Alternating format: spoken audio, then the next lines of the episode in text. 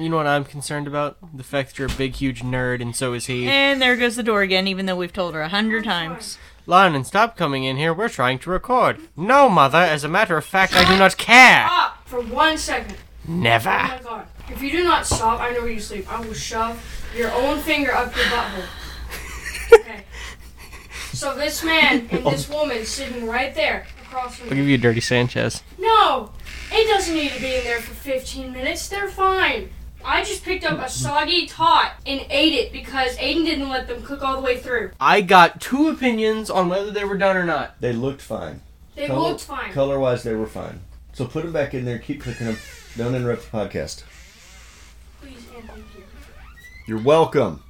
Aiden, you're the funniest human being I've ever known, and you should just do the show by yourself all the time. Why, thank you, but I'm kind of wondering who Mike is and why we're testing him. Hey everybody, welcome back to Dead and Married. Now you can- Remarried. yeah, remarried. This is now you know some of the struggles that we experience when we're trying to record this podcast. It takes so much longer to record these than it should. You have no idea. to be fair, it's not my fault. I checked the tots. I asked both of you, do the tots look done? Okay, we're moving past the tots. Just let them go. Never. So I'm, I'm Travis. me. I'm Aiden. I'm Ashley. Oh, so this is going to be a flashback for Child's Play. Uh, we originally released this episode November 12th of 2021. And so, like we do every week, we're going to sit here and ask, does it still hold up since the last time we talked about it? So, I can't talk today. I'm currently sitting with tears in my eyes because of our uh, third wheel here. so, Hi, I'm the third wheel, and apparently I'm the most successful comedian ever. so Child's Play. Aiden, you want to give us a, a funny anecdote or something? Um, like, you really put me on the spot here, man. Weird, King Doll. I'm not allowed to cuss. It's very, very sad. Um, no, I don't have anything funny. I'm sorry. You've I, caught me in a slump creatively. They're just looking at me and expecting me to talk, so I'm going to keep running my mouth until either I say something funny or they start talking. And I feel like this just isn't gonna work. So, okay, okay, okay, okay. How about I start? So, I would still Why are you looking at me like that? Um, I would still say that this movie's a watch. It's it's obviously a classic for a reason. I don't enjoy the the franchise as a whole, I guess, because I feel like it's it's such a mixed bag. It had an original great idea, and then, you know, you had something like like Child's Play 2 or even 3. I know that's going to be a little bit controversial. Mm-hmm. I still enjoy part 3, but I feel like when they ran into that humor element with Bride of Chucky that it kind of was just a steady decline since then. And like I I'm actually enjoying the TV show. I don't I think I'm probably the only one in this house that has watched it Yeah, you are. but it is still there's still enough love for me for the original film that it is still it, it does hold up for me so aiden how do you feel about it This is a movie I really love. It's a movie I'm very fond of that I've been watching since I was very young. And to this day, it doesn't hold the same, I don't know, kind of sort of scary that it did before. Like, because it wasn't one of those movies where I'm like, gonna have nightmares all night. But I, I guess there were a couple spooky parts. But now it's just one that I laugh at and poke fun at and enjoy watching. all right could you so you're not afraid of dolls anymore He's different. He's the kind of doll where it's like, yeah, I'd pick that up and punt that, not, I think that thing might be powered by voodoo, I should run. Which is funny because he's like legitimately powered by voodoo, so. right well at least in this film he is Yeah. So Aiden, how do you feel about Slappy?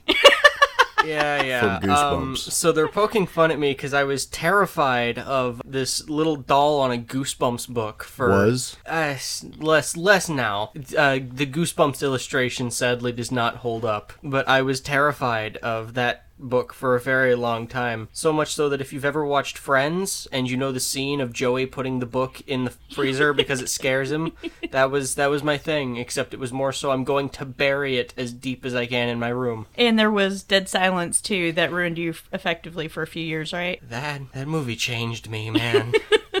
There's Okay, to be fair, I thought that movie was pretty creepy too. I'm I'm not afraid of dolls like in any form or fashion. And there's been like okay, so technically, I guess you'd start the possessed doll, or I don't even know what you'd call it, with the Twilight Zone Talking Tina. Mm-hmm. But up until that point, there hadn't really been much doll stuff. So I feel like Child's Play really broke the mold in that way mm-hmm. because then you had a lot of either tiny villains, you know, like Leprechaun, whatnot, Puppet um, Master. Puppet Master, and then you know in more recent years, then there's been Annabelle and was it the boy or mm-hmm. whatever. So there's been a lot more creepy doll type stuff. But I, Don't I forget Toy Story. where the fuck is Andy? but I feel like Child's Play was really the one who blazed the trail for that. Yeah, that's fair. Um, and I will admit, I'm not like super scared of Annabelle, just because much like Chucky, it's the fashion of I could just pick it up by the hair and punt it. It would probably be pretty funny to watch it fly off. But this is also one where I feel like everything that they did at the time, is effects wise, it still holds up today. Like, legitimately, there's still scenes of him crawling up and down counters that I'm like, how the hell did they do that? Because we know that for several scenes, he was it was a little person in a suit but it was not that was only for certain scenes and so for the others you're like how were they able to accomplish that you know without having to see the people that were mechanicking mechanicking the puppet and mm-hmm. all that so it really just blows my mind what they were able to do back in 87 i believe it's 87 so just wild They made him look very lifelike without having to put a bunch of fancy money or work into. Well, I guess there was probably a lot of work involved, but they didn't have to do like any CG or anything. It was all Right. practical. Mm-hmm. I know that not everything is perfect. Like, obviously, his lips don't sync up with the way he's talking and, and stuff. But I just, man, I haven't heard of any other puppeteers kind of going through film. But I do know that Kevin Yagher did fucking amazing things, like between Chucky and the Crypt Keeper. His his work was just top notch, and I still feel like it's unparalleled. Your opinions, father? Y'all forgot I was over here, didn't No, you? No, we didn't. But No. you told me I'm not allowed to look anywhere but at my mic now. So So you're gonna ask me if I think it holds up? yeah. Yes. Yeah, sure. All right, I'm done. See, see, Father? He's like, don't leave me out, but then he won't contribute either. Extrapolate upon So that opinion. uh, I think it's it's fine. I think that Child's Play is only scared children. There was not ever a point where I was uh, scared of Chucky. It was a little bit creepy, uh, you know, but it wasn't it wasn't a scary movie. I think it, it did lay the groundwork for a lot of stuff that came after. I, I think that all the sequels pretty much fall short. Although the TV series, even though I'm not watching it, is doing fairly well, right? Yeah, they're they're we're about to have second season, so Um, I mean, I know they tried to keep it afloat with uh, Jennifer Tilly, of which I am a fan, as but are we all. you know once they put her in doll form i'm, I'm out i don't her her doll form doesn't do it for me so even she couldn't save it which is sad what why does it look what's it look I don't have a look. You I'm, have a look. I'm looking at my mic. You have several looks. No, I was just thinking that while I don't feel like I'm afraid of Chucky anymore, obviously, I, there's still that first film. It still I feel is very um, successful suspense wise. Like there are still a couple of bits that are genuinely creepy. Like even even after as many times as I've seen it, it's I still feel like it. That first one did did it right. You know, um the second one it still has a couple of creepy moments in there, but this this really this first one honestly, I I could see the argument that it is still creepy today. yeah i mean it's still got some creep factor to it and it, they've got the well i'm trying to think i was going to say they got the jump scares down but they really only do one right? And that's when mom mm. finds that he doesn't have batteries. There's there's multiples. and The- he that's the first time you really see him come to life. Right. because that one made me jump right? The mm-hmm. first time i saw it but But his head spins around. yeah. And and one of the things I think that keeps us coming back as it, well as a family to this film is that we've got so much nostalgia and stories pertaining this one particular film as I feel like a lot of people do. I uh, once was forced to watch as, after my sister viewed this movie, my mother would pick her up up under the armpits and shake her, much in the fashion of the movie, yelling, "Talk to me, or else I'll throw you into the fire." And my sister would wail and wail it. and wail as my mother shook her needlessly. You're full of no it. We have fun here. no london thought it was hilarious Yeah, she did. She would play along with it. Like, you know, obviously she's not going to look at me and go, you stupid bitch, you filthy slut, or anything. But no, we had a, the last house we lived in, we had a fireplace. So she and I would do that bit. And unfortunately, now she's way too heavy for me to pick up and shake like that. But Well, to come back to that, she might say those things to you if you undercook the tots. I can neither confirm nor deny these Conform? claims. Yes, conform. Conform- Girls. No. But one of the, one of the reasons that I think that this movie's scary to kids, right? It was Mm-hmm. specifically uh, if you were a kid in the '80s. It's because like my brother had a My Buddy doll, Mine which was ex- it's Chucky. I know because it didn't have red hair. I think his had brown hair. Yeah, but they yeah. they were creepy little bastards. And I didn't. Well, I did put two and two together until he got his My Buddy doll, and then we went down to Sykes Movie Land, and they had the the VHS box, you know, on the shelf of him cutting, trying to cut the head off the Jack in the Box. Mm-hmm. Oh yeah, I had and I'm like, that. my brother has that doll. Yeah, He's in our house. We uh, we had the same thing. I think I've told the story on the show before, but we had a grocery store that doubled as a video store, like kind of like uh, oh, what's the gas station in Clerks, Quick Stop or whatever. It had the video store right next to it. Same thing, but the video store was inside the grocery store, and it was the first thing you saw when you walked in. And they had one of those huge cardboard cutouts, like huge, of Chucky with the big shears around the Jack Jack in the Box's neck. And every time I'd go into that store, it would just man, my knees would buckle and shake. Like I, it's like, why would they do that? Why would they put that where little kids are going to see that when they walk in the store? But same thing. My youngest brother Jonathan, he was terrified of Chucky, and he was presented with a my body buddy, my body, my buddy doll one Christmas, and he ended up cutting all of its hair off and throwing it outside. and my grandmother was convinced that the doll had the devil in it too. A reasonable response, if ever I've heard one. So was that his version of putting it in the freezer? I guess so. He cut, all Cut its it. hair off and threw it outside. I mean, I used to cut the hair off of dolls too, but it was usually because maybe I wanted Malibu Barbie, but I didn't get her, and Robin got her instead, so I cut all of her hair off out of spite. You weirdo. That why? You know what? I know shouldn't kids are question. mean. I Kids are shouldn't mean. question you. Oh my gosh. But this is also one that, if nothing else, as a parent, because I hate that trope where the kid tries to tell you this thing is going on and the parents are like, come on. Like, get your ass back to bed. I don't believe a word that you say. At least out of experience, if I woke my parents up one night and was like, "Hey, like there's something in my room and it's alive," they would probably believe me at least a little bit, enough to get the gun, I'm sure. Dad would go full on Mayberry in there and like grab his gun, like, what? A noise? and then go to investigate. Wow. the lack of respect.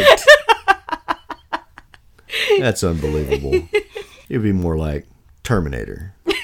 But no, I, just, I never did understand that because I mean, if I if, if one of y'all came in the room at, in the middle of the night, clearly scared, was like, "Hey, there's something in my room," one of us is going to go check it out. And by one of us, I mean your mother's going to wake me up and tell me to go check it out. Yeah. I mean, Plus, I would assume that one of you would have the logic that if one of my sisters had been thrown out a window and there were itty bitty baby footprints that led away from the scene of the crime, you would know that I am wearing socks and therefore I could not have made those. Well, okay. Two two things. Number one, Andy was wearing footy pajamas, so there was no tread on the bottom of those. Exactly. Right. He would not have left. He would have left just like not quite foot shaped prints, but it wouldn't have been a shoe print like what they saw. Yeah. Mm-hmm. That's number one. And you keep saying my sister gets thrown out. That was not that lady's sister. That was I just know. her friend. Yeah, that was, but that was the person She was babysitting. she him. was unrelated, and she was to a be real fair, bitch and got what she deserved. She kind of did, and and Wow. We don't live in a multi-story building, so if someone got thrown out of the window at our house, they would just land on the ground and be like, Yeah, "You dick! Why did you push me out the window?" Also, I gotta ask, what the fuck is going on in Chicago that you have Chucky and Candyman there? I think there's a hellmouth under Chicago, Must be. It's- there are but at several least it's not. Detroit. At least it's not Detroit. We're not Detroit. We're not Detroit. I know we're making this joke, but that was Cleveland, not Chicago. I would like to make that very clear. But at least it's not Cleveland. No, no, no. That The, it was the like, song's about Cleveland, and Yeah. at the end they're saying at least we're not Detroit. Yeah. if you read the descriptions under those videos, it's hilarious because it's like, yeah, after I made the last one, half of the people we had in our uh, city council left. So I would like to amend that through my own work experience and say it's bad, but at least it's not Arlington. Oof. So, all that being said, I think I think we can all agree here that it's a film that anytime it get, it's put on, we're gonna watch it. Yeah. If if I'm watching it, Aiden will probably come in there, you know, if if nothing else, to be ugly doll, fuck you, you know, and walk out. you know, Isabel is one of her favorite movies. I think we had her on for like a tiny little bit in the original episode, and uh, she still loves the film. Aiden, what were you saying about horrible parents? Oh yeah, the, the shaking of the child. no, I mean you guys watching it at all. No. Um, you know what? At least at least now we've become mostly desensitized to this. That might be more the internet's work than yours. Hate to say it. Okay. But I, I'm glad it's something that we have all these years later that you guys have kind of grown up with. It's you, in. As you guys get older, there's not a whole lot of things that we have in common, you know, that we we genuinely want to do with each other. Uh, you know, you whether you've got school or D and D or I don't know, two girls fighting over you. It's a Tuesday. you know, London's got athletics and and various after school programs, and it's just hard finding something where we can all get together and have a laugh or riff on it. And I'm I'm glad that this is one of those things that has stood the test of time for us. Yeah. So for me, it's it's still an absolute watch it if you've never seen it. Absolute banger of a movie. Should watch. A banger of a movie. Don't question it. Wow, you I don't understand that reference. Anyway, you kids and your words that don't mean anything. You're bugging street slang. Stop it. Oh my god. Didn't didn't your No, parents say the same thing to you when you started saying words like yo? I I didn't Oh no no no no no no! You have to dude. understand. Yeah, I was gonna say with us it was awesome and dude and watch Ninja Turtles. That's basically right. Yeah, Cowabunga, dude. yeah. Yeah. No, I think it's it's still a good movie. It's still worth watching. Um, it's not again, it's not something that's gonna be probably scary to an adult, but still entertaining. So I give it a watch. Yeah, it's, it's Aiden, do you disagree that it would be scary to an adult? Yeah, I would argue that to a certain John Stamos, this movie would be terrifying. You'll have to explain that later. yeah. We will leave you guys to Google that. but anyway, on that note, please enjoy the original episode of Child's Play, and we'll see you next week with Something else. Tales from the Hood, I believe. So, Sick. I will not be there for that one. take care, guys. Bye. Bye. Booty, booty, booty, booty. That was mean. Ow! Warning. The following show features spoilers and opinions performed either by professionals or under the supervision of professionals. Accordingly, Dead and Married and the producers must insist that no one attempt to recreate or reenact any opinion or fuckery performed on this show.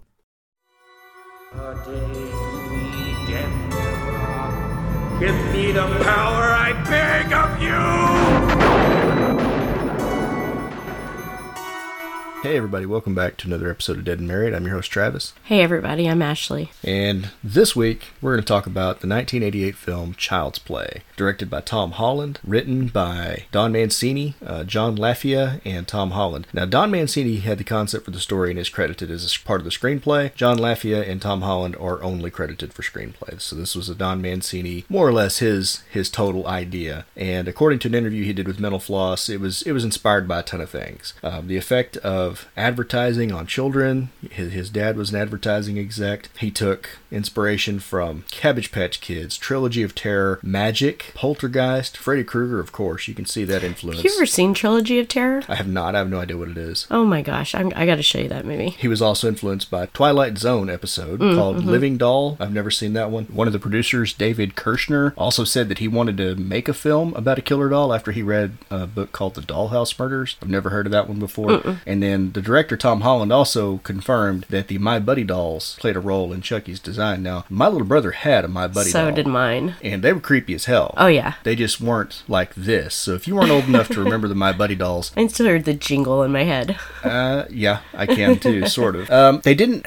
It was just a doll. It was just a. It was about a two foot tall little boy looking doll. Yeah, Um, had like a bowl haircut. Yeah, it didn't. It had a mo. had a mo haircut, but it didn't talk. It didn't really do anything. It was. It was more or less a stuffed animal. So it's like they took that doll and Teddy Ruxpin and smashed them together. Because I thought Teddy. I never had a Teddy Ruxpin. I, I did. but I thought they were creepy as hell. Oh yeah, Because that's the one where the eyes blinked and it would talk to you. yeah. I didn't like them. I had one when I was probably I don't know six, five maybe, and um, it got the only part it got to be really bad is if something happened to the cassette tapes, you know, because that happens, and the tape you know, started coming out or whatever, it made you, you know how t- uh, cassette tapes sounded whenever they jacked up. So imagine that but coming out of this teddy bear just got really creepy. But then, and- I know I've brought this up on more than one occasion, but being in a Latino household, my granny also thought that my son, my son, sorry about that, my little brother had a My Buddy, and she was convinced that it was evil. So, I mean, we're, we're talking about the same person that thought The Exorcist was a documentary and that if you watched it, you could get possessed. So, my little brother, I think eventually he ended up cutting all the hair off of the doll, and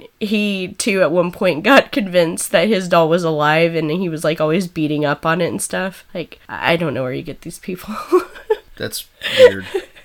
You've never told me that story before. That's Yeah. weird. I'm sorry.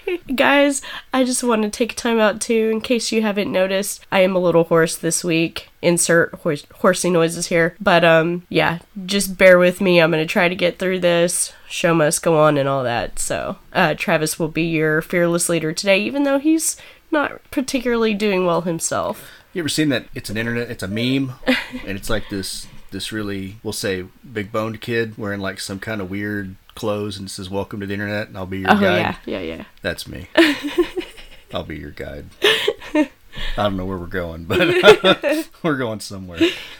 So, critically, it's, I don't want to say it's a 50 50 split. It's a little on the high side of halfway. On IMDb, it's a 6.6 out of 10. Rotten Tomatoes, it's a 71%. And Metacritic, it's a 58. So, I didn't put this, it, I looked at it, I didn't write it down in my notes, but I want to say that this one opened and it stayed at number one uh, in terms of box office release the weekend that it was released and then the weekend after. But it had a lot of competition the year that it came out. Who Framed Roger Rabbit came out, Coming to America, Good Morning Vietnam, on Elm Street 4. It, it had a lot of competition in 1988. Actually, I'm pretty sure I talked about this movie when we did the review on Halloween 4 because it came out this year. Right, right. So, Child's Play performed quite a bit better, though. If you look at the top 100 or so movies that came out in 1988, Child's Play was ranked number 34, Halloween 4 was ranked number 57, so it did perform quite a lot better. But having said that, some of the reviews, David Kehr with the Chicago Tribune said that the filmmakers seem more than aware of the logical and dramatic deficiencies of their material, and so they flee to that last refuge of movie scoundrels self conscious campiness. This movie's not without its camp, it's got a little bit. Yeah, but the, I don't know. I my opinion of this series is kind of up and down as a whole. Um, I think that this first movie is the only one that of the entire series that's genuinely scary. Um, I know you probably don't agree with me on that. Part two has its moments too, like the giant doll hedge maze. That's that's pretty fucking creepy too. But this one was the only one that I watched, and after you, you know, when it rolls credits, I left feeling kind of like. Uh, and I was actually scared of Chucky for a lot of years. Yeah, there's. I don't find anything about these movies, any of these movies, scary. But I think it's because I, I came to these movies late in life. Yeah. I didn't. I don't think I watched any of them until I, you and I got together. So there's nothing scary about it for me. Yeah. I now, having that. Mm. said that, if I'd watched it when I was a kid, especially living at home with a little brother having that my buddy doll, I could see this scaring a kid. Well, okay, so Not our kids. Our kids think Chucky's hilarious. Oh yeah, they love him. But think think about it like this, okay? So this was the thing that I always did when I was a kid. I, I know of course you didn't watch them, but you still would go into a video store and eventually you would end up in or around the horror section. Was this ever one that you saw the box for it and you were like, What the fuck is that? No. Because I remember one of our video stores, they had like a giant display when part two was coming out. And it was a big cardboard cutout of the box art for part two of uh, Chucky holding the giant shears, um, looking to cut off the head of this Jack in the Box. And I like legit, because this was our grocery store. Our grocery store did movie rentals too. So you had to go in there and you had to see it because it was fairly close to the entrance. So it was one of those things that when I walked in and I saw it, it would just scare the living shit out of me. And I thought, why would anybody put that, you know, right there where little kids can see So it? let me ask you a question. Who was the clerk at the counter? Randall and, did- Dante. and did Randall rent you those movies? Because it sounds an awful lot like you're describing the store from Clerks. right. Maybe it's because he wasn't even supposed to come into crazy. that day. I never really saw the box art on that stuff because the town we lived in, we had one video store, and all the horror movies were on one Right. row, and they mm-hmm. were kind of in the back because we we lived in a very Baptist community, so they had those just for like the three people in town that came in and rented them. But I, I don't know, we just never, I never saw them. Well, I come from Snyder, Texas, and we don't give a fuck there, apparently. So Still don't. So, so reviews kind of on the other end of the spectrum. Kevin Thomas with the LA Times described it as scary yet darkly funny. This thriller of the supernatural from the director of the terrific Fright Night moves with the speed of a bullet train and with style to burn. So, got a negative, and we got a positive. Yeah. And that pretty well describes it, the the ratings or the metrics that you see overall. The one that really surprised me, Roger Ebert gave the film three out of four stars, calling it a cheerfully, cheerfully, I can't use my words today, energetic horror film. Well, imagine that's because he actually opened his brain up and like saw the satire in it because that's what this movie is at its core. Yeah, I agree. Unfortunately, there were a lot of viewers that were both unwilling to see the satire and unwilling to open their mind and actually view this movie because when it opened, it had some drama. Initially, it received negative reviews after the rough cut was shown to audiences because they didn't like the voice that they'd used. And I can talk about that here in a minute. But parents initially did not like this movie. As, as a matter of fact, there were during the initial release a large crowd crowd of protesters uh, gathered up at the gate of MGM calling for a ban on the film because they thought it would incite violence at children. Of course. It even drew uh, local news reporters from two TV stations and they were broadcasting live. The producer, David Kirschner, was watching it on TV and got worried. So they sent Jeffrey Hilton, who'd been working in Kirschner's office, to go down there and handle it. And nobody knows what he actually said, but he went down there, talked to him for a little bit. They shook hands and everybody went away, which pissed the news people off because, you know, they needed their daily dose of drama for the evening news. Right. But that wasn't the last time that it would come up. After Child's Play 3 was released, it was cited as the inspiration for two murders in the UK. And Tom Holland responded to that accusation, defending the film, stating that viewers of horror movies could be influenced by their content only if they were unbalanced to begin with. I agree with that entirely. I've never agreed with that argument that violence in the media or video games No. causes violence in the real world. Usually, what I ask people is which which Call of Duty game was it you think drove Hitler over the edge? And they're like, and they look at me and they're like, well, they didn't have Xbox back then. Exactly. Crazy people can do crazy shit, regardless of video games or movies or whatever. Crazy people do crazy shit. I remember this interview I was watching with Joe Bob Briggs once where he said, Horror movies aren't going to affect me. They're going to affect all those other people, all those ugly people who can't watch it or don't know how to watch a movie. I don't know, but it there there was some drama there. Um, everything from what it was initially going to be named, they, they were going to call it Batteries Not Included. Of course, there was a movie made the same year, so they had to change it. a really great movie, by the way. Yeah, but is it that? Okay, That's so that's one with the, the one little- floating robot spaceship. Yeah, the little flying saucer little They're, guys. like helping out old people. or yeah, I? I believe that's a Spielberg I think movie. I watched that when I was a kid. Yeah, I love that movie. So they changed it to Blood Buddy, and then they had to change it after that when they discovered that uh, I guess Sidney Lumet, I don't know who that is, made a movie in a horror film in 1972 by the same name, and eventually it landed it as Child's Play. Uh-huh. So originally the story was going to be that I guess the doll bled if you played with it too rough, and it was going to have a normal computer Mm-hmm. voice. They didn't like any of that, so they changed it, and Jessica Walter initially voiced Chucky in Uh-huh. this on the basis that Mercedes McCambridge did Pazuzu in The Exorcist. I guess they thought she did a good job there, which Uh-huh. I'm not sh- I'm not familiar with that. She went through a lot to voice Pazuzu. If I remember right, she was a recovering alcoholic, but she purposely broke that, and I believe she talked to a pastor. Her, I don't know if it was her pastor or sponsor or something like that. Basically, getting the okay for her to do that, and she drank and she drank raw eggs and smoked a bunch in order to get that voice for Pazuzu. So the lady was clearly method. Wow, gonna hand in all your chips for a movie? That's crazy. I mean, look what it's become. But Well, I mean, I that's not to say that once the movie was over, she didn't get right back on the wagon. You know, Yeah, that's true. But apparently they filmed, I guess, most of it. I couldn't find ever find a specific percentage or whatever that they'd filmed with Jessica Walter as the voice for Chucky. But again, during those initial screenings, everybody hated it. seems like I heard some kind of footage of that before. So, well, apparently you can't find it anymore. Hmm. But I guess after the initial screenings, when it went poorly, uh, Brad Dourif, who had been originally tied up with another project and was unable for hire, was available then. Uh-huh. So they hired him and he redubbed all of it. Now, before that, their very first choice was John Lithgow. And I'm trying to imagine Lord Farquaad's voice coming out of Chucky.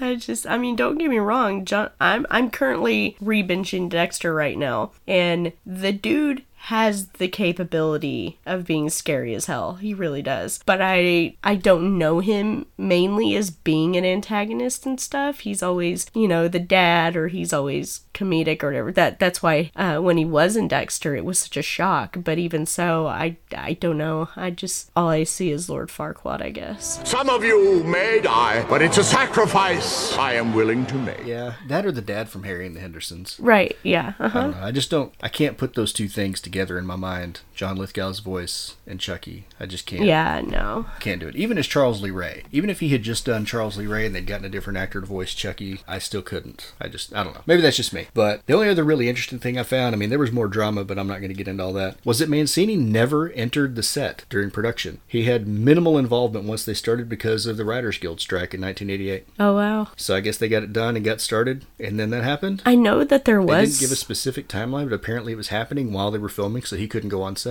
I know that there was some drama as far as you know. He yeah, he had had a certain amount of the script written, and then um, Tom Holland and John LaFia they went kind kind of went behind his back and rewrote a bunch of it. There were some changes, but I don't know. If I was Mancini, I wouldn't have wanted him in there either because they filmed this at the Brewster Apartments in Chicago, um, which apparently that's the Brewster Apartments are a landmark at the Diversey Parkway and Pine Grove Avenue, and that's the apartment where Andy and Karen live in this in this film. All the on-location filming was done in the wintertime, and they said that the wind chill was as low as minus 50 degrees Fahrenheit. Oh wow. So they had to rent rooms and park running station wagons near where they were shooting so people could jump in there and warm up. Well, you can definitely see it throughout the film. It looks cold.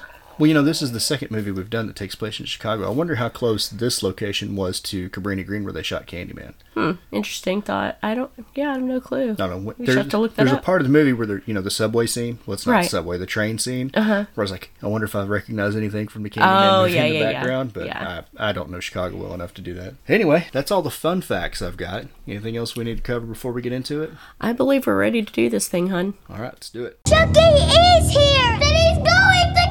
Okay, so before we take off, let's talk about the cast because I totally skipped that before the spoiler warning. So we've got Catherine Hicks playing Karen Barkley, Chris Sarandon. Woo-woo. In the initial recording, I said Susan Sarandon, but it's not. I don't know if there's any relation there. It's They Chris were married Sarandon. once. They were married once. Okay, Chris Sarandon plays Mike Norris. Alex Vincent plays Andy Barkley. Brad Dourif plays Charles Lee Ray and is the voice of Chucky. And Dina Manoff plays Maggie Peterson. You know, she was a real bitch. She got what she deserved. She totally got what she deserved. So we open this film with kind of the, the sort of opening that I typically like in a movie, which is an action sequence. So we open with a foot chase. You just got a guy chasing another guy, and they're shooting back and forth, and we really don't know who they are at this point. Right. We assume that the guy doing the chasing is a good guy, and that the chase E is the bad guy. And then he's like telling him to stop. So they exchange fire back and forth, and we know it's Charles Lee Ray. Sees the van, and he, he's trying to get to the van, get away, and they continue to shoot at each other. And then the, the worst of all things happens: the cop shoots him in the ass He shot, shoots her right in the ass. right in the left cheek.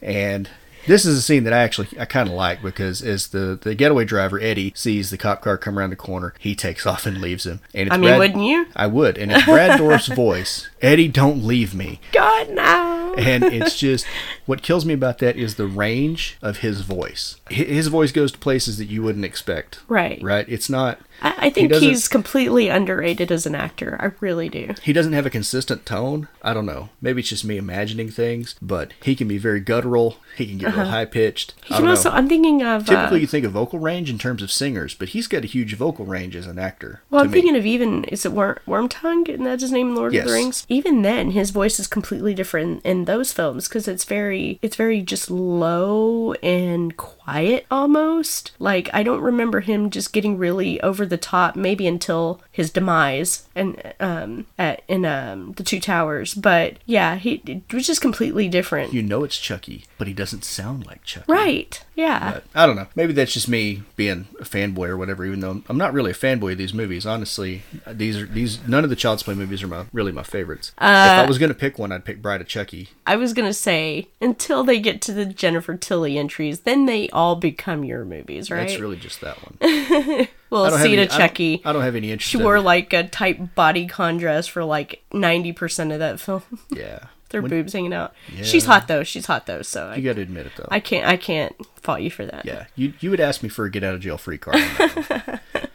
but anyway, Maybe. so they exchange fire. His getaway driver Eddie goes away, and he takes shelter sort of an alcove of a toy store. And same deal. Give up, whatever. Argue back and forth. We're going to shoot back and forth. And finally, he shoots the lockout of the door and goes inside the toy store. So now our chase has moved indoors. And it's more or less this, what you would expect. It's the cat and mouse cop chasing bad guy through the store. Every now and then they see each other, they shoot at each other. But finally, finally, our hero sort of catches up with him and he does shoot him. But you see a wall of good guy dolls and we get our title card, Child's Play. And can I just say, because that's where it already begins, the score for this film, it's really good. Uh, this is one, I mean, if you're thinking about just important horror horror scores throughout time, I wouldn't say that this one is at the top of anybody's list. You know, we always say Halloween, Nightmare on Elm Street, Hellraiser, even, but Child's Play, eh, I, I, it doesn't really That's have one a that score, stands that's out. a sound effect. But Well, still. it has a score. It's just not one that stands out particularly well. But um, this one, it does have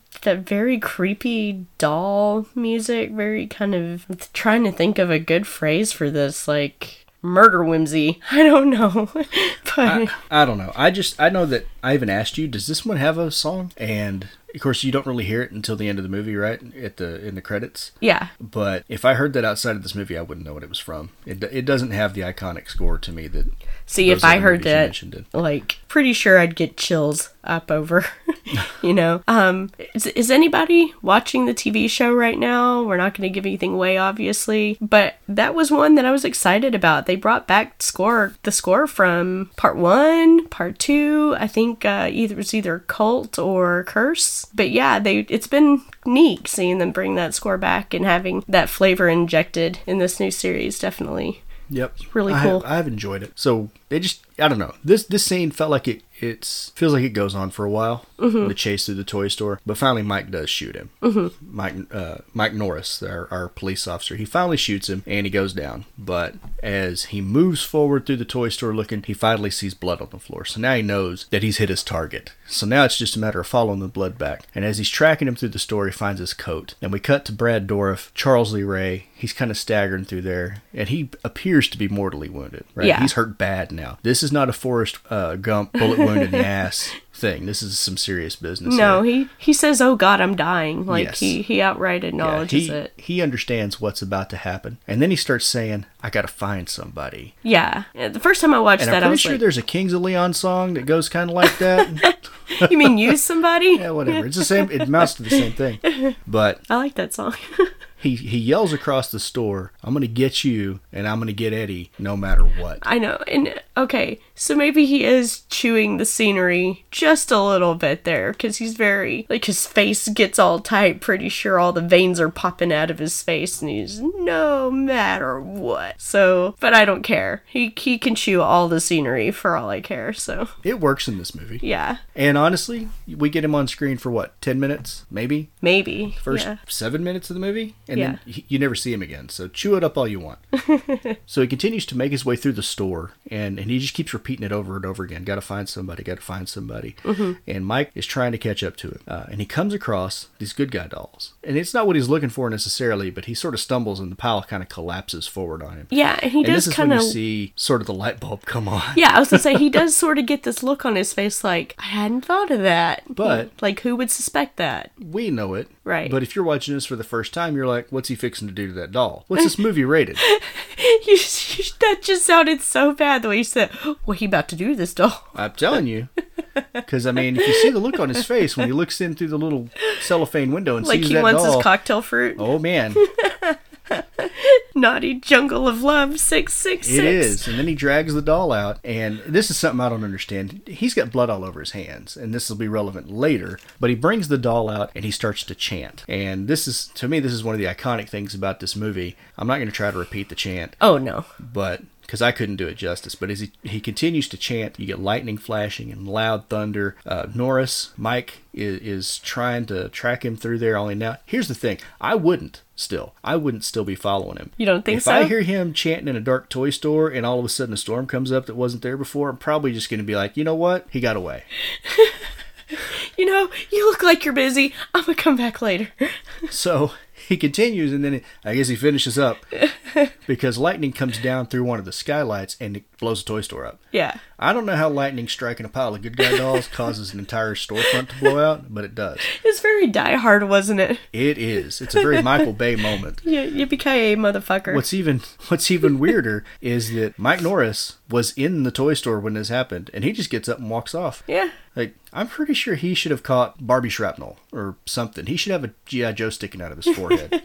he shouldn't have just like walked away with some soot on his face. Well, let me tell you something about Chris Sarandon, okay? He's a badass. He's Jerry from Fright Night. Oh, you're so cool, Brewster. He's Jack Skellington from Nightmare Before Christmas, and he's also the Reverend from Tales from the Crypt Bordello Blood. Like, I've never seen this dude in something that, even if he wasn't just a little bit slightly unhinged or a cartoon character, even, he's always badass. So, you know what? He probably took a G.I. Joe to the forehead or butt crack or whatever and just ripped the thing out, threw it down, and kept on going. That That's my opinion. Okay, you're alone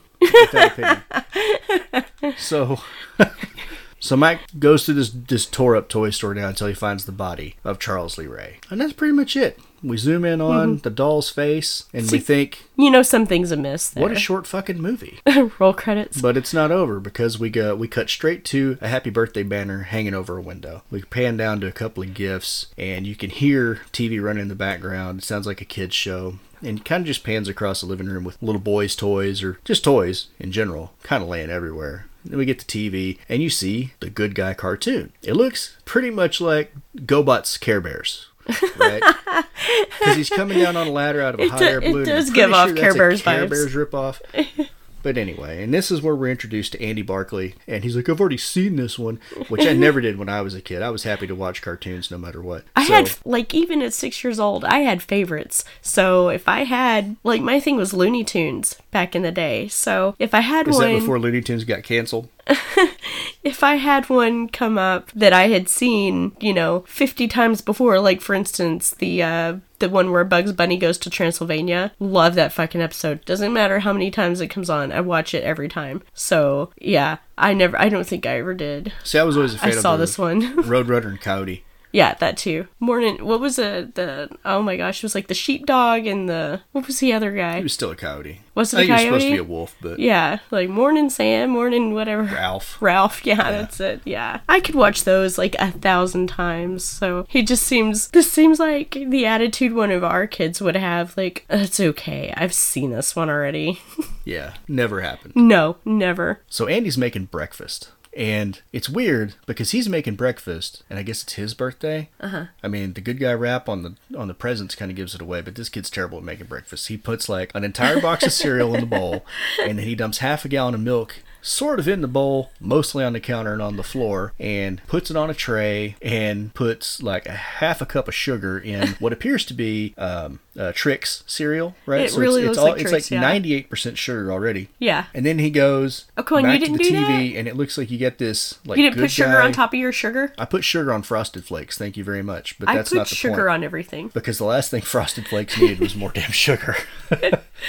but he hears a commercial come on, and you get the big good guy, basically a Barney good guy, right? Big person in a suit Giant head. and with a giant head. Yeah. And they're talking about the good guy dolls that are coming out that can do all this stuff. And something's burning. So he has to go back and get the toast that he put in there. And he just snatches it up out of there. And this shit's charcoal, all right? Yeah. It's it's burnt beyond all recognition of ever having been bread. Yeah. And he just snatches it out of there. That shit would have been hot. Yeah. Like hot. He picks it up, carries it across the kitchen, throws it on a plate. I just don't buy that. like I think he would have just left it in the toaster. He would have touched it and be like, shit, that's hot and left it there. I mean, I still do that. So You still leaving the toaster, I know. no, I mean, I mean, like if I pull toast out, I'll still be like, ow, ow, ow, ow, ow. Yeah. Even though you Tough know I'm almost kid. forty. But it's okay. He cools it off with about half a tub of country crock. he just Facts. Spoons it out of there and just plops it right on top. So he gets it all on a tray and starts carrying it to his mom's room. Now you really love this scene, Okay, yes. but to me it's just infuriating. I the have- kid is leaving a trail of destruction everywhere Okay, he goes. okay, look. I have to interject here. Yes, the control freak part of me is like, oh my god, I'm gonna have to clean this shit up. So, yes, but I'm in reality, I'm actually the type of parent that watching this And if it had been, say, our youngest who did it, you probably would have gotten mad. You'd been like, oh my god, look what you're doing. But I, I'm not that parent and I can't do that. I would be like, oh my god, look what you did for me. And that's the kind of parent that I am. So even watching this, like, it might actually be my favorite shot in of the cinematography in this film is that we're we're over or over his feet. And as he's like doing his little pitter patter across the floor, you've got like this little trail of milk that's following him. And I have no idea why, but that is probably my favorite shot of the movie. I just think it's it's very well done. It's very well executed, and it's so fucking adorable. I like I, I can't help it. It makes my heart hurt a little bit. Yeah. And I'm I'm also going to take the time to say Alex Vincent in this part did such an amazing job. Um, not only is he completely adorable, but he's also very believable. I feel in this in this role. You get a lot of child actors they they kind of flub it up, you know, to say don't work with uh don't work with children, don't work with dogs. But every once in a while you get one of those great child performances and as an adult I'd say eh, his craft didn't follow him, but definitely as a child in these first two movies, he really did an amazing job. Yeah, the kid's got a few scenes in here where he did a really, really good job. Now, whether or not that's just talent on his part or because he was antagonized, I, I don't know. But I We'll believe get there. I believe him being a little kid. So he manages to stagger his way down the hallway and leave this trail of destruction into mom's bedroom, and mom's still asleep. She's and not doing like- that depressed sleeping She's too. doing, she's doing some hard sleep. Man, I know that sleep. I I do that sleep.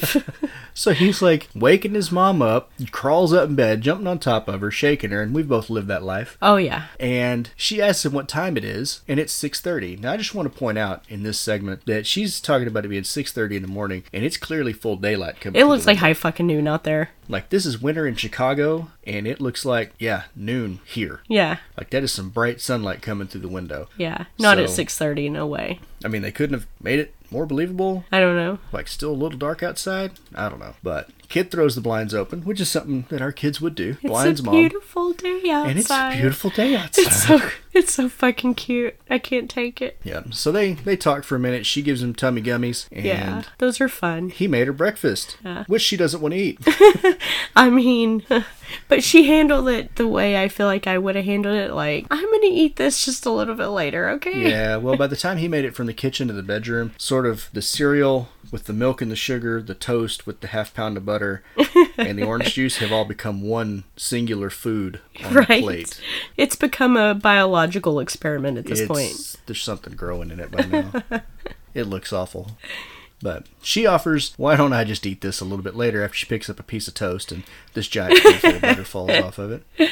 So, in typical kid fashion, after he goes in there and rudely wakes the parent up that's trying to sleep on their day off, he wants to know, can we open presents now? She says, okay. So he goes running in there. Of course, being a child, he grabs the big box first. Mom tries to get him to start with the small one first because now, as parents, we know there's nothing he's going to like in the big box if she wants him to open the small one first. So he opens the big one, and what does he find? Clothes. She bought him clothes. Yeah. What no, a hateful thing to do. It's a girl, I was always happy to get clothes. Our girls are happy to get clothes. But I could see a little boy being like, the fuck is this shit?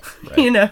Like, this is not what I wanted. Bitch, you know what I want? Yeah, and then she even has the nerve to ask him, What's the matter? Like, is this your first birthday, lady? it looks like you've had this kid for five or six years now. You should know by now what's the matter if you give the kid clothes for his birthday. Yeah. So she asks him, Do you want some toys? And of course, the toys are in the little box. And she bought him a good guy tool chest. Yeah. Which comes with real tools in it. I mean, later we're going to find out it had a real damn hammer in there. I don't know why you put real tools in a kid's thing. They were wildin' in the 80s. Uh, yeah, they did something. Hey, So- okay, you remember our toys, what our toys was like, were like, right? Like, I had Green Army Men and Hot Wheels. okay, but think about even just those Hot Wheels, for example. They were made like out of real fucking metal. They could really hurt somebody when fired out of a slingshot. yes, you could just really hurt people with this stuff. I mean, oh my gosh, I can't think of anything specific right at the moment, but it just seemed like all of our toys, you know, there's a big deal being made about lead paint or whatever and yeah, they people didn't straight give a fuck about us when we were kids. That's because lead paint builds character. so cap guns. Yeah, cap guns. Shit was dangerous. It was. So from the apartment we moved to, a department store. And apparently this is where Karen works. Looks like she's working at the jewelry counter, and the friend, uh, Maggie, played by Nina Manoff, comes running up and she's like, hey, you know that doll you wanted for your kid? There's a guy in the alleyway and he's totally got one and you should come buy it right now. well, that's all well and good, but you really want to be going and buying shit from a guy in the alley? I don't know. And even she's got a reservation. She's like, I'm the only one working the counter. I can't just leave. There's nobody else here. And she's like, Do you want it or not? Because clearly we're talking about buying crack, not toys. so so they go, they just grab their shit, leave the jewelry counter unattended, and run out in the alley to buy this doll off of a homeless guy. And I, I just no, no. And you know the first thing I noticed about this doll? What's like that? the only reason it's coming up now, and even if you're watching it the first time, you got to know this is the same doll that Charles Lee Ray had his Oh, yeah. bloody mitts on in the beginning, right? Yeah. So the first thing I noticed about the doll is that it's totally clean. And it's back in the box. The box is not totally destroyed. A little worse for wear, but it's not beat up. And totally clean. There's no blood on it. Mm-hmm. So did this this homeless guy clean the doll before he put it back in the box? Maybe Chucky cleaned himself off. Maybe maybe Chucky went and took a bath. Gave himself a hose bath. But we don't know that he can do that yet. At any rate, now they're negotiating over the price. And she offers 30. The friend is like, it's not worth 30, it's 10, but it's like a $100 doll. Okay, see, this is the part that I don't understand. Is Maggie practically dragged Karen's ass out there to go grab this doll, and then for some reason has a complete change of heart, and, and all of a sudden is like, no, never mind, don't get it. I'm like, Yeah, what's the point? okay, you're. I mean, we don't find it out for another minute or so, but you're about to get her in trouble with her boss. Why did you drag her out there in the first damn place? Right, right. What did she think she was going to get it for free? I don't know. But she gets it for 30 bucks. There you go, lady.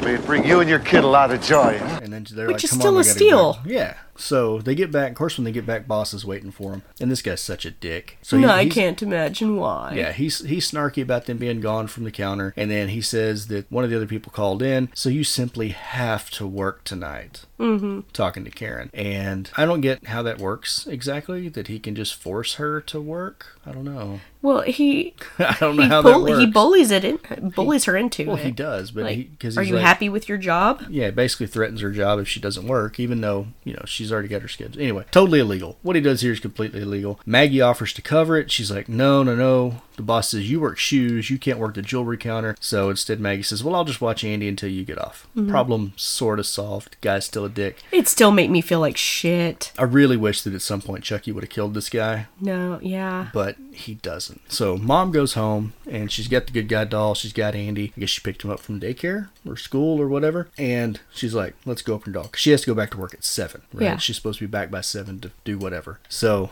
little dude's got his hopes up. And the Yeah. box is heavy because he's like squatting under it. Yeah, Right? it's, a big leg box. day. So he tears it open. What's he find? A good guy doll. And he's so happy. He's Uh, such a happy little guy. I know. I love. Yeah, I know. I'm gonna say it like ten more times before we're done with this episode. But yeah, just oh mom, thanks. Like even when we're watching this with Isabel, and she at this point is only a year older than this character. Even she watches the scene. It's like, aw, Yeah, yeah. like he's so cute. Like you're not but months, if not you know, a year older than him. So it's pretty funny. Yeah. So he opens it and she says, Show me how it works. So he starts talking to the doll and the doll comes back and says, Hi, I'm Chucky and I'm your friend of the end. Howdy ho. And he's happy, gives mom a hug. Yeah. So from there we go straight to Aunt Maggie picking off of his birthday cake with her bare hands. Yeah. Because she's a disgusting person. like, okay. Well, maybe her hands were washed. if you live in that house, that's one thing. But if you're a stranger and you're just there watching it, like digging in somebody else's cake with your bare hands, Well, he calls her Aunt Maggie, so I'm assuming They are she... not related. Uh, no, no, no. I'm saying I'm assuming she's around there a lot. she probably is. So she, But- I don't think she's a stranger. While she's in there scamming birthday cake, he's playing with his new tool set, tool set and Chucky in the floor in the living room. And you can hear it on the news in the background talking about how Charles Lee Ray was shot and killed, and that Eddie Caputo, repeated accomplice of Charles Lee Ray, had escaped. Right, he escaped custody. And there are supposed to be more details to follow on the news, presumably at nine. And Maggie tells him, "Andy, it's time to go to bed." I don't know what. I guess kids got an early bedtime. No, Maybe. Nine o'clock. That's that's typical. That's when Isabel goes to bed. Maybe it is nine o'clock, but Yeah. Well, because she he says that Chucky wants to watch the nine o'clock news. Yeah, yeah. She so she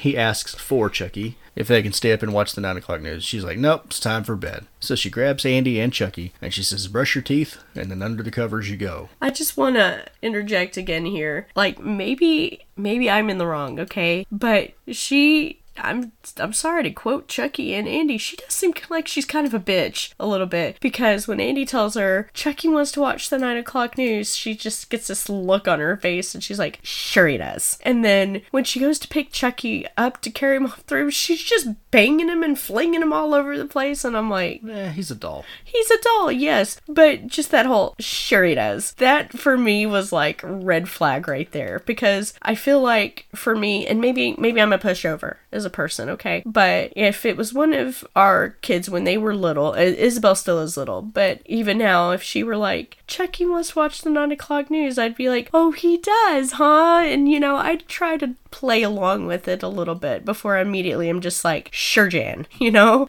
like don't be a bitch. So I don't know.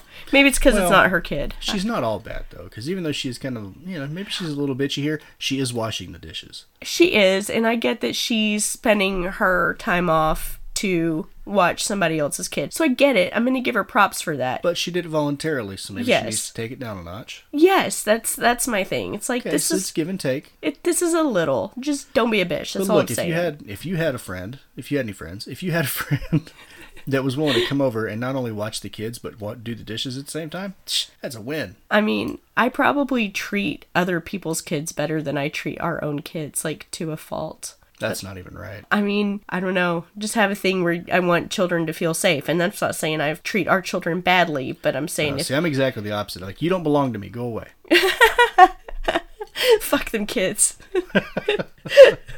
oh, I know. I synced it. I'm already responsible for three. I don't need to be responsible for any more.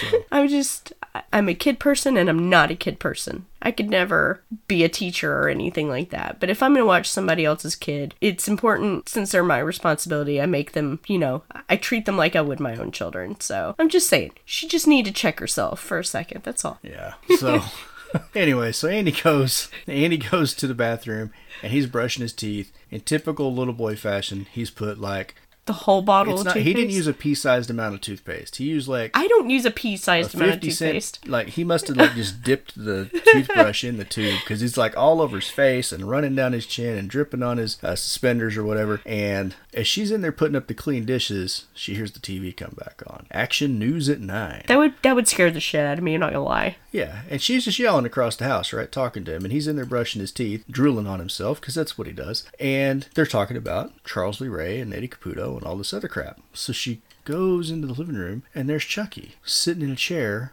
watching TV. Hmm. So she looks more annoyed than freaked out, right? Like she's kind of put out by the whole thing. Uh huh. And this is where she grabs him by the arm and she's carrying him through the house. And I think she bangs him off of a door jam, goes straight to Andy, who's in the bathroom brushing his teeth. And she's like, okay, mister, what do you have to say about this? When I say something, you gotta learn that I mean it.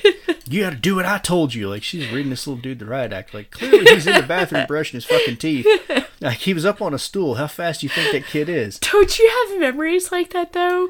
Of like something happening and you didn't do it, but you have a parent or guardian come up and they're like, What's the meaning of this? And you're just standing there like deer in the headlights, like, I don't know what you're talking about. I don't know about that. I know that there were a couple times where a little brother would do something and I would get to take the rap for it. Yeah. And parents would come at me and I'd be like, You think I just teleported in here or something?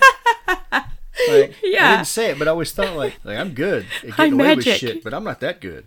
Yeah. Like there's another person in this house that could have done it. I'm just I saying. just felt for him because he's he's like she couldn't. When a kid is lying, you can tell. It's it, you know. So he when he's standing there like what? Like clearly he looks like what the fuck are you talking about? Because I'm literally brushing my teeth. he is just as surprised by this assault as she was surprised by the TV spontaneously coming on. Exactly. So she's asking him, Why'd you do it? And he's like, I didn't do it. Chucky did it. She's like, So you think he just walked in the living room by himself and turned it on? Bitch, yes. and so he asked Chucky, it's like, Did you go watch the news or some shit like that? Did you do that? So she she tucks him in. Go to bed. Don't say anything else. Yeah, she's pissed. And she's straight pissed. And the whole time he's telling him, but I didn't put Chucky in front of the TV. Yeah. And she's like, that's enough. yeah. Like, I'm tired of you, kid that isn't mine. Yeah. So, You go to sleep, so she or I will ass put and you then to says, sleep. Good night, happy birthday. Like that's that's the way you want to end your birthday when you're six. Exactly. So now Andy's tucked in, lights are turned off. She heads out of his room and closes the door. And you can only assume that she's going to raid somebody's wine. Right? She looks like the type. I'm She's sure there's a box in the fridge. She's not in this not in this year. They didn't have box wine in the Yeah, 80s. no, no, no. No. So yeah, she's going to raid somebody's liquor cabinet. Like that's just kind of the person that she looks like. She looks like that friend. Yeah, she's gonna come wash dishes and maybe watch your kid, but she's also gonna drink all your booze while she's there. She looks like she's got a drinking problem. At any rate, she ends up just camping out on the couch with a book and has to get up close the window. Which it's Chicago, it's wintertime. Why would the window be open in the first place? Never been to Chicago and been outside in the wintertime, but I assume that it's cold as hell because it's cool here. So they're way north. Should be cold as fuck. But anyway. So she keeps reading her book and then she hears a door. Like hears the doorknob turn and she decides she's gotta go check it out. I will say that this scene is very suspenseful and very tense. Well, because you get a POV shot, but it's very low, yeah, kind of going through the hallway. yeah, It's different, right? Usually you get a high POV. This is a lower POV, like you get in Halloween, the Yeah. first one, right? Mm-hmm. Where it's set more at a child's height, except for the parts where Debra Hill was the POV, in which case it's like that's a full grown ass person in a clown suit. But right. anyway, but yeah, the the low POV is interesting. I don't feel like you get that a lot. A lot of people say, well, um, including yourself, like, I don't know how you'd be scared by this. This is not a scary movie. But think about, I mean, may, maybe it's different for women. Maybe, I don't know. But to be sitting and you're alone and all of a sudden you start hearing shit. I mean, kids are kind of creepy anyway. Like, I'm just saying, that would be kind of a creepy situation to be in. Maybe, maybe. And But- we don't know what she was reading. She could have been reading some King. She could have been. That'd freak you out. You wouldn't need Chucky to freak you out there. But she continues to hear stuff. So she's she finally gets off the couch and she's like, Andy, is that you? So she's kind of calling across the house, trying to find out, you know, is Andy up? What's going on? She's looking around. She sees the door standing open, which is weird. Like you can't really see. Like, is it going into his room? Is it the I, I believe it's to his room, yeah. But at any rate, there's an open door. Now, the thing that I, if that's the door to his room, there's a chair in front of it and it's unlocked. S- Man, maybe that's a different door. Maybe as the thing shifts, that's a different door. Maybe he was trying to get out the front door. Who knows? She's seeing weird stuff. Doors that are open that shouldn't be, chairs where they shouldn't be, doors unlocked. So she's clearly suspicious. But she doesn't turn any lights on. God forbid you turn any lights on when you're creeping around the house and you think something fucked up's happening. Yeah. So she gets the door shut and locked, and there's a bang behind her. So now she's getting more and more freaked out. But still, we're gonna keep creeping through a dark house. We're not gonna turn any lights on. I just that part kills me. This whole sequence kills me. Turn a fucking light on, lady. Like you're already creeped out. And if banging noises continue, it's just gonna get worse. So she doesn't turn the light on until she gets back in the kitchen. Okay, but think back to Tales from the Hood. Duke Metger had every light in that damn plantation house That didn't help shit. It didn't, but it also didn't help that he can't load a shotgun either. so when she gets to the kitchen and gets the light turned on, finally, she sees this big container of flour knocked over on the floor, and it's kind of scattered across. And it looks like there could be footprints in it, but it doesn't zoom in enough for us to be able to really see it. And right then, jump scare number one phone rings. She picks up that phone like a trained professional, like instantly answers that phone. One ring. And it's Karen calling, really just to check in. How's everything going? Is everything okay? She asks her, is something wrong? And she's like, no, just get some of the, the late night willies, I think is what she says. Yeah. But this was kind of her opportunity to tell someone else that, hey, there's some weird shit going on in your apartment. But she doesn't. She's like, everything's fine. So as soon as she hangs up, it zooms in on the little hammer laying on the floor. The little real hammer, by the way. A real hammer. and something picks it up. You don't see a hand, you don't see anything. But you hear another noise as she's stooping down with the dustpan and the broom, cleaning up the, the flour, and she looks over at some planters. And I don't know why uh, an ivy would be your first suspect in the case of a noise. I mean, I know they get up and move around a lot. but, Like clearly, it's the plants. That plant was looking kind of shifty. So she goes over there and yanks the ivy out from the wall because shady bastards. And guess what? It wasn't the plant. It was not the ficus. And she decides she scared herself to death. But as she turns around, she takes a hammer in the face, stumbles backwards, and jumps out the window. And that's. Like, I don't get it. Like, okay, it's Chucky, but he's a two foot tall doll, and he hit her in the face with a toy hammer. Well, I think it all happened so fast that she couldn't collect herself. And she staggers backwards all the way across the room and launches herself out the window. well, wasn't she tangled up in a curtain or something? Like, Yeah, because she jumped through the window. no, I mean, she was tripping over, she was stumbling over something after he hit her, or, Well, she did. She kind of stumbled could- backwards across the room. yeah. But it's like she jumped right at the end. I mean, maybe they just caught the stunt woman when she wasn't supposed to be jumping, but I don't know. I don't know. Maybe it's weird how it's edited, but it's like, damn, you went out of your way to jump out that window. Good job. But she lands on top of a truck. Totally ruined his awesome camper shell, because that's just the way it goes. And we cut to Karen getting off the bus. Gotta love public transit. So she makes her way across the street, and as she does, she notices that there are police cars in front of her apartment building. And an ambulance. Well, my thing And is, she was of- pulling up and she didn't notice the lights before. I mean, it must have been a really good conversation But she was yeah, having. there's several squad cars, an ambulance, a lot of looky loos. Looky-loos. You got to get those rubberneckers. They're gonna see through the top floor of this apartment, see what was going on. They got to know the the dirt. So she somehow makes it from outside this cordoned off apartment building all the way up to her floor, which looks like it's near the top or at the top, and all the way down a hallway into her apartment, past a couple of police officers before anybody tries to stop her. And then she was like, "No, I live here." They just let her go on in. yeah, I get it, your kid's there, but it seems like they would have wanted more of an explanation for that. So her apartment's full of cops. Some of them are sitting on her couch reading the paper, and she's just bouncing from room to room, and they're all just looking at her like, "Hey, there's a lady in here." right. So finally, she she gets Andy, and she's like, "Hey, are you okay?" And he's like, "Yeah, I'm okay." She's like, "I'm scared." I don't know. I just this scene, yeah, I don't get it. Like I would have been freaking out. I don't know. I would have been yelling at somebody like, "Why didn't you call me?"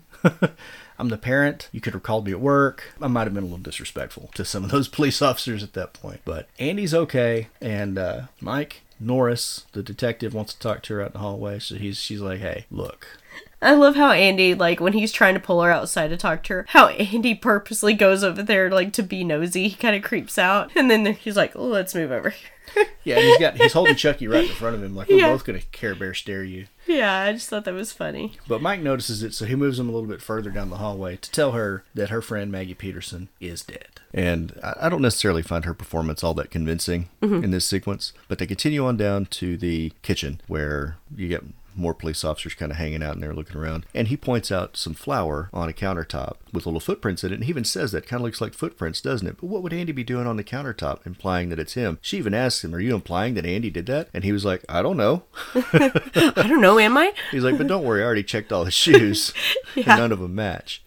Could you just imagine that, like, going through his closet, like, checking out all the little tiny shoes? Like, it just seems absurd. Um, I mean, I'm I sorry. don't know. When London was that age, I probably would have. I was gonna say, if we walked into our kitchen at any point and there was flour knocked over, that's a pretty damn common occurrence. Or soy Well, sauce poured into every cup that we have. Yeah, but if there were footprints in it on the countertop, I would still go check London's shoes. Yeah, but not necessarily. We wouldn't automatically jump to them being it having to do with murder. Well, no. So about this time, Andy makes an appearance. Carrie and Chucky comes into the kitchen and says Chucky wants to know what's going on. so his mom tries to kind of shoo him out of there, and the detective Norris is like, "Hey, what kind of what you got on your feet there?" And he's like, "They're my good guy PJ sneakers." Like, Do you mind if I take a look at those? So he holds his feet up, and mom is just like, she's ready to pounce, and he checks them out. Of course, they're clean. Yeah, And so he's like, all right, it's fine. And then she's kind of like, you know, my friend just died. I've had a tragedy. You guys need to get the hell out. Yeah. And he's like, okay, I'll get everybody out of here. So he kicks everybody out. She sends Andy to bed. Andy goes and he's like talking to Chucky and he sits him down in a little chair. And when he turns the light on, this is where you can see that there's flour on Chucky's shoes. yes. And so he goes to bed. And I just wanted to point out too that you can see in Andy's bedroom, he's got a photo of his dad, but the photo, the guy in the photo is the director Tom Holland, so that's kind of funny. Who's your daddy? Tom Holland. so as Andy's kind of snuggling down in bed, he opens his eyes and looks over at Chucky, and he notices there's something on Chucky's shoes. So he gets up, goes to check it out, and yeah, Chucky's got flour on his shoes. So he goes running out, and he catches up to his mom and and Mike. He's like, "I know who was on the counter. It was Chucky." I like the way he says there, Chucky. Yeah. And another thing that cracks me up here is is uh Michael he blah I can't talk. Not only am I sick, I can't talk. he uh, he goes, "Ya doll." and I don't know why that cracks me up every time and he, he does that throughout the the rest of the movie like he's saying doll D A L L. So I don't I don't know. I don't know where he's from or whatever, but that always cracks me up like it's like a New York or New Jersey thing or something. Ya doll. it's an it's an odd pronunciation. so Karen continues kind of shooing everybody out the door, and right when she gets the door shut, Mike like pushes his way back in. He's like, "Are you going to call me tomorrow?" and she she tells him, "You just you don't give up, do you?" Which is an interesting statement for She her to can't- make, considering how she continues on the rest of the movie. Yeah. Um, he says, "I just hate loose ends." Yeah, and it's it's just funny because she's Well, and then she follows that with, "And I hate people who don't know when to give up." Yeah. But She it's- just cannot get him out of there any fucking faster. And to me, it's like, okay, these guys are investigating you. Like, you're not coming across as innocent here when you're just trying to, like, get out, get out. Get out, get out. Yes, please don't see any of the evidence. Yeah. I don't. I don't know. So Mike and his partner continue on down the hallway towards the elevator. and He hands him the plastic. He, Mike hands his partner the plastic bag that's got the hammer in it. And he was like, "Get this to Spirited lady. lab." Yeah, get this to the lab. And he was like, "What is this?" And he was like, "It's evidence. I found it in a corner." And he's holding it up. Of course, it's this tiny little like toy hammer. Yeah. So we go back to Karen. She's in the bathroom getting cleaned up. Maybe she's having a moment for herself here. Don't know. But she hears Andy talking to See, Chucky. this would be fucking creepy to me. Well, I mean, kids play pretend a lot. Well, I know, Isabel but it, it's it's more that it's after this particular situation where he's already kind of brought up the fact that his doll is responsible for things. Yeah. And if you had if you just went through all this and there's a murder and then the next thing you hear is your child talking to himself or somebody, I mean, cuz they all but say here in the beginning it's like did Andy do it or did he not do it? Right. You know, and so if you you automatically have your kid talking to themselves after something like this, you kind of be like, "What the fuck?" Like I'm just saying it's it's just a little creepy. I don't know. It's not uncommon for for us to hear Isabel playing pretend or singing to herself or something like that. So I would not immediately jump. I know, but nobody immediately dies before that happens is what I'm Eh, saying. I don't know. Maybe the only thing that I that I think would be strange is if this is not if you know doing the out loud talking pretend thing is Uh-huh. something that Andy's never done before. Yeah. But he doesn't strike me as the kind of kid that's never done that before. Right. So I'm just saying in this context. Yeah. So she goes over to his room and she puts her ear to the door and she hears him say, I guess there was no hiding from her. And this is where she comes in. And she sees Andy sitting in the floor with Chucky sitting in the rocking chair. Like they were just having a normal two person conversation. She's like, What are you doing? like, I'm talking to Chucky. So she comes on into the room and sits down and she's like, Who are you talking to? And he says, Chucky. And she's like, So Chucky's been talking to you? And she said, Yeah, he talks all the time. She's I like, love "Well, what goes, kinda-" He's sitting right over there. Like she can't see him. yeah. Yeah. And she says, "Well, what kind of what stuff does he say to you?" He says all kinds of things. And she's like, "What?" Uh-huh.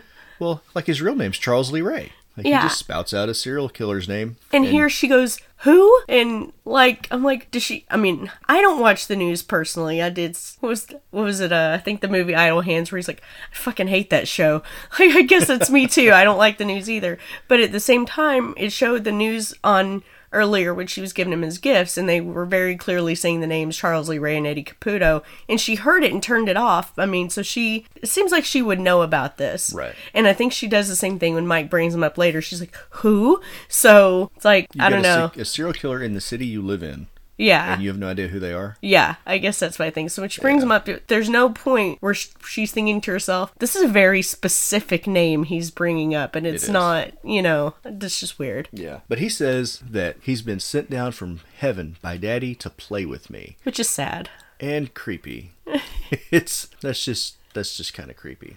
And she asks if he said anything else, and he says, He said Aunt Maggie was a real bitch and got what she deserved. Now, I don't know about you, but she asked him why he would say something so terrible. Yeah. My mama would have just slapped the shit out of me. Oh yeah, for sure. And so she's mad at him, and she she's like telling you know you know you're making this up. You need to stop telling that saying this stuff. Yeah, and he was she like, gets but pissed. Chucky's alive, really? Oh, I know. And- really, he is. And she like snatches Chucky up. She's like, he's a doll. He's made out of plastic. Look at him. And he's he's like, don't you'll hurt him.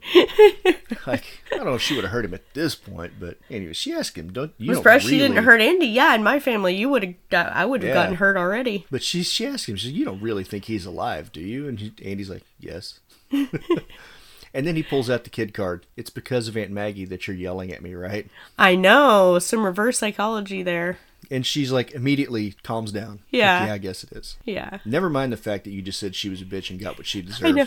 Like my ass seriously would have already gotten my mouth washed out with soap probably, and then got an ass whooping to end all ass whoopings probably at that point, and then gone to bed and probably not seen the light of day for a week. Maybe the bread and water treatment. I mean, oh, oh, I would have gotten in such trouble for that.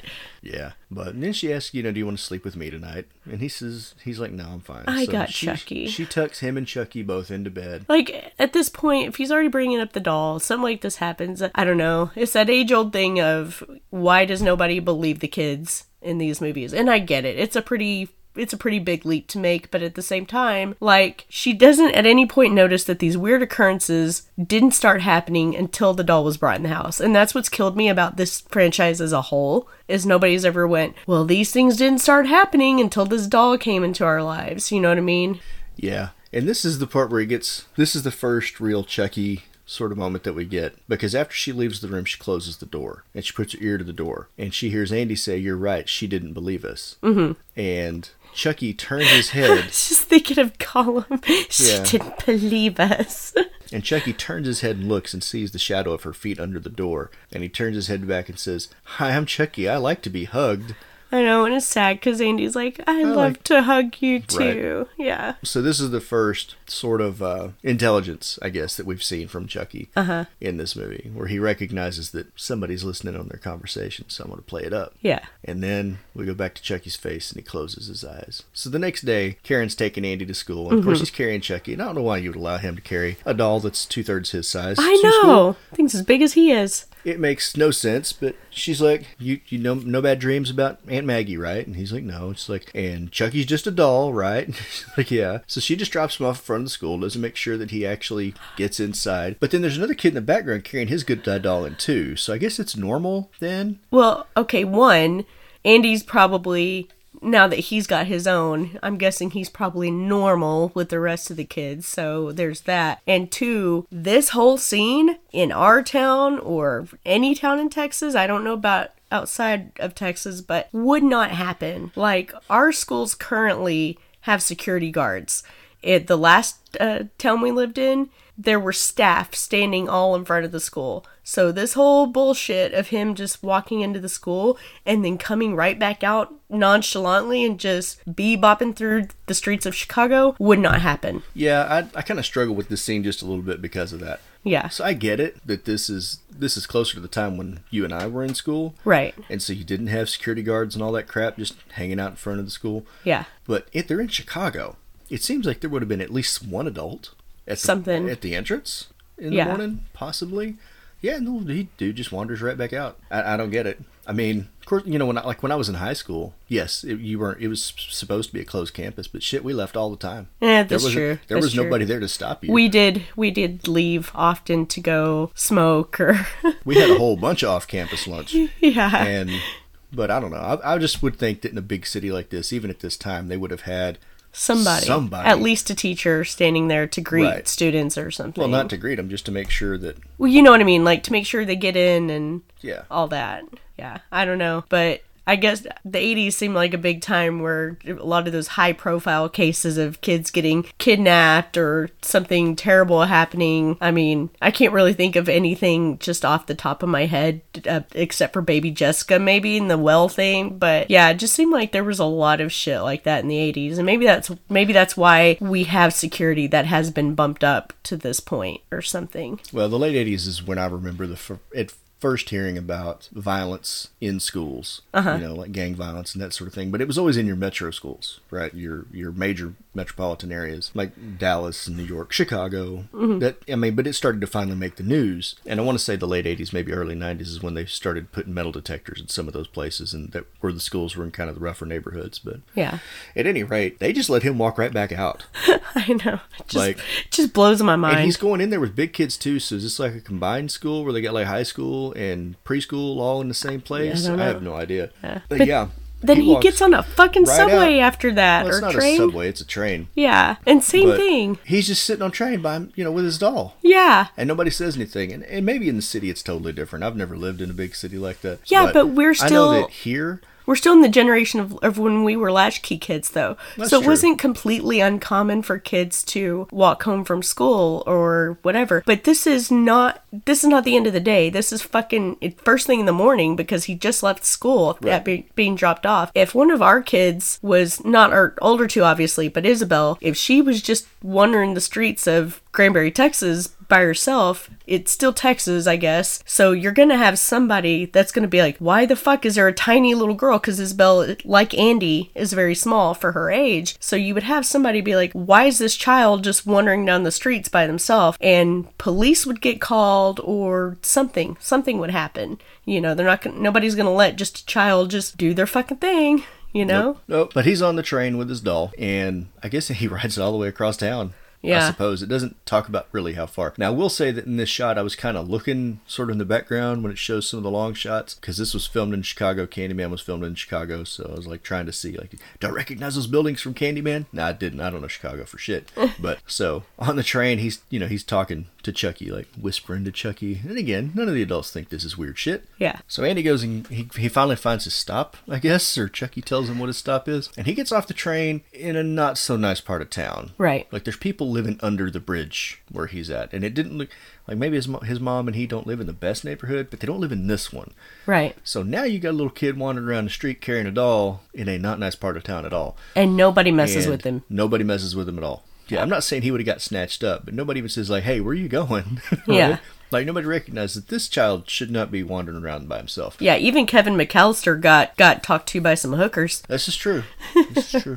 but so he goes to it, it just big piles of trash, and then there's a house across the street. So he puts Chucky down in this busted ass rocking chair because there's rocking chairs everywhere you go to put Chucky in. I don't know if you noticed that shitload of rocking chairs in these movies. So he puts Chucky down so he can go take a leak, and Chucky, you just get the POV shot of him running, going in the house. And we meet our old friend Eddie Caputo that we saw for all of two and a half seconds at the very beginning of the movie. Right. And this is where, well, we don't really get a good shot of Chucky in this one, do we? Not really. No, It's sort uh-uh. of you see a tiny plastic hand sort of pushing the door open a little bit, and then it pans through the apartment. You see rats crawling all over shit, or panning through the house, not the apartment. And it's basically, it looks like he's probably squatting. This is probably not where he lives. It's just where he's hiding. It's Frank's house from Hellraiser. Yes, because it's just the whole thing's trashed. So we see a tiny hand open the oven and it wakes Eddie up. So Eddie pulls his gun and he's looking around, and then we go back to the oven and the pilot light goes out. Mm-hmm. But he, and then a tiny good guy hand turns the gas all the way up, and you can hear the, the hissing gas. Now Andy's wandering around outside. He finally notices that Chucky's missing because it was the longest leak ever. But if it was that cold, it might have taken me a minute too. I don't know. Because it looks like it's cold, like really cold. Back inside, Eddie's like sneaking through the house with his gun, trying to figure out who it is. And it looks like he's wearing a wig to me. It looks like it's not a good wig. Maybe the guy's just got really bad hair. I don't know. It didn't look It like looks like wig. it looks like a hairpiece to me. But as he's he's going downstairs, and it's it's sort of a I guess it's supposed to be a tense scene. I didn't really get any tension from it. Did you? Uh, not this scene necessarily. I don't guess. Yeah, this Probably, really- probably more with when he was stalking Maggie. Yeah, there's not really any movie in the Child's Play series that gives me that feeling of tension necessarily, and I think it's because Chucky's the one I want to see. Mhm. You know what I mean? Yeah. It's, it's kind of like Freddy Krueger. Like I, I don't really care what Johnny Depp's doing. I want to see Freddy kill somebody. Yeah, we were we were talking about this last night, and I remember you being like, "There's just not enough Chucky." And I, for me, the argument could be made that this is what makes movies scarier. Like in Halloween, we don't get Michael throughout the movie just killing people, you know. And I I think that's what this movie was trying to do. Was the less you see the monster, the scarier it is. But I guess you and I land on two different sides of the fence on that. Well, I think for me, when you've got a killer like Michael, Michael is scarier than Chucky or uh, Freddy Krueger because he doesn't talk, because he has no motive necessarily other than you're here, it's Halloween, I'm going to kill you. Kind of the same thing with Jason. There's not a personality there. It's just there's sort of a blank slate that's going to murder you. And so when you don't see them, but you know that they're creeping around somewhere, that that builds tension for me. When you have a monster with a personality like Freddy or Chucky, I want to see them, Mhm. right? Because their personality is bigger than any of the supporting cast that you're going to put around them, right? They're Mhm. they're better than any of the people they're going to kill. So let's just get to the killing. You know what I mean? I want them on screen. And well, maybe it has something to do with you, you probably didn't watch these in a linear fashion. You pro- this probably wasn't the first one you watched, so you probably saw more of his personality and you knew what to expect. So when you come back to something like this, where he's not really doing it so much that you're like, "What the fuck is this?" Yeah, because I mean, the part we're talking about right now is nearly halfway through the movie, and we really haven't seen him Yeah. at all. Like Uh-huh. this, I think I want to say we're about the midpoint, and yeah, we still don't have any good on-screen time of him being him. Like we've got Chucky the doll, but we don't have Chucky the killer. Yeah. And I think that's it for me. Really, is that if you're gonna have a killer with a personality, then show me the killer. That's it. Okay. But in this one, I feel like they just they drag it out too long for me. So, anyways, Eddie just keeps talking to him through the house, and he goes to a window and he sees Andy, and he actually draws down on Andy. Like, dude, you're not really gonna shoot this little kid. Like, Right. Kid, even if the kid was poking around in this slum that you're sleeping in, like it's it's not him. So he hears something come from a door behind him, so he eases up to it, and Andy's fixing to head up the stairs. Yeah. Like this is the only tense moment for me because we know that the gas is on, and it looks like Andy's fixing to go into the house, but he turns away at the last minute. Of course, Eddie busts through the door and shoots, which ignites the gas, and the house explodes. Now, how this didn't just level Andy, I have no idea. No kidding. Or And- cause serious hearing damage. Like it seemed like as close as he was to it when it did finally explode, it would have just laid him out, but it didn't. So from there we cut straight to the police station. Karen's coming in, and Detective Norris, she's like, "Hey, I came as soon as I got your message." And she's like, "Did you pick up Andy first? She's like, "No, I came straight from work." I know. It's like, do you see him with me? Clearly, no. I have not seen my child. Yeah, I mean, if he'd gone to pick up Andy, wouldn't Andy be, Yeah. Andy with her? I don't know, but It's just he's doing that thing that people do in movies that I hate so much, where it's just like cut to the chase already. Stop fucking with me. Yeah, but he's like, "Come with me."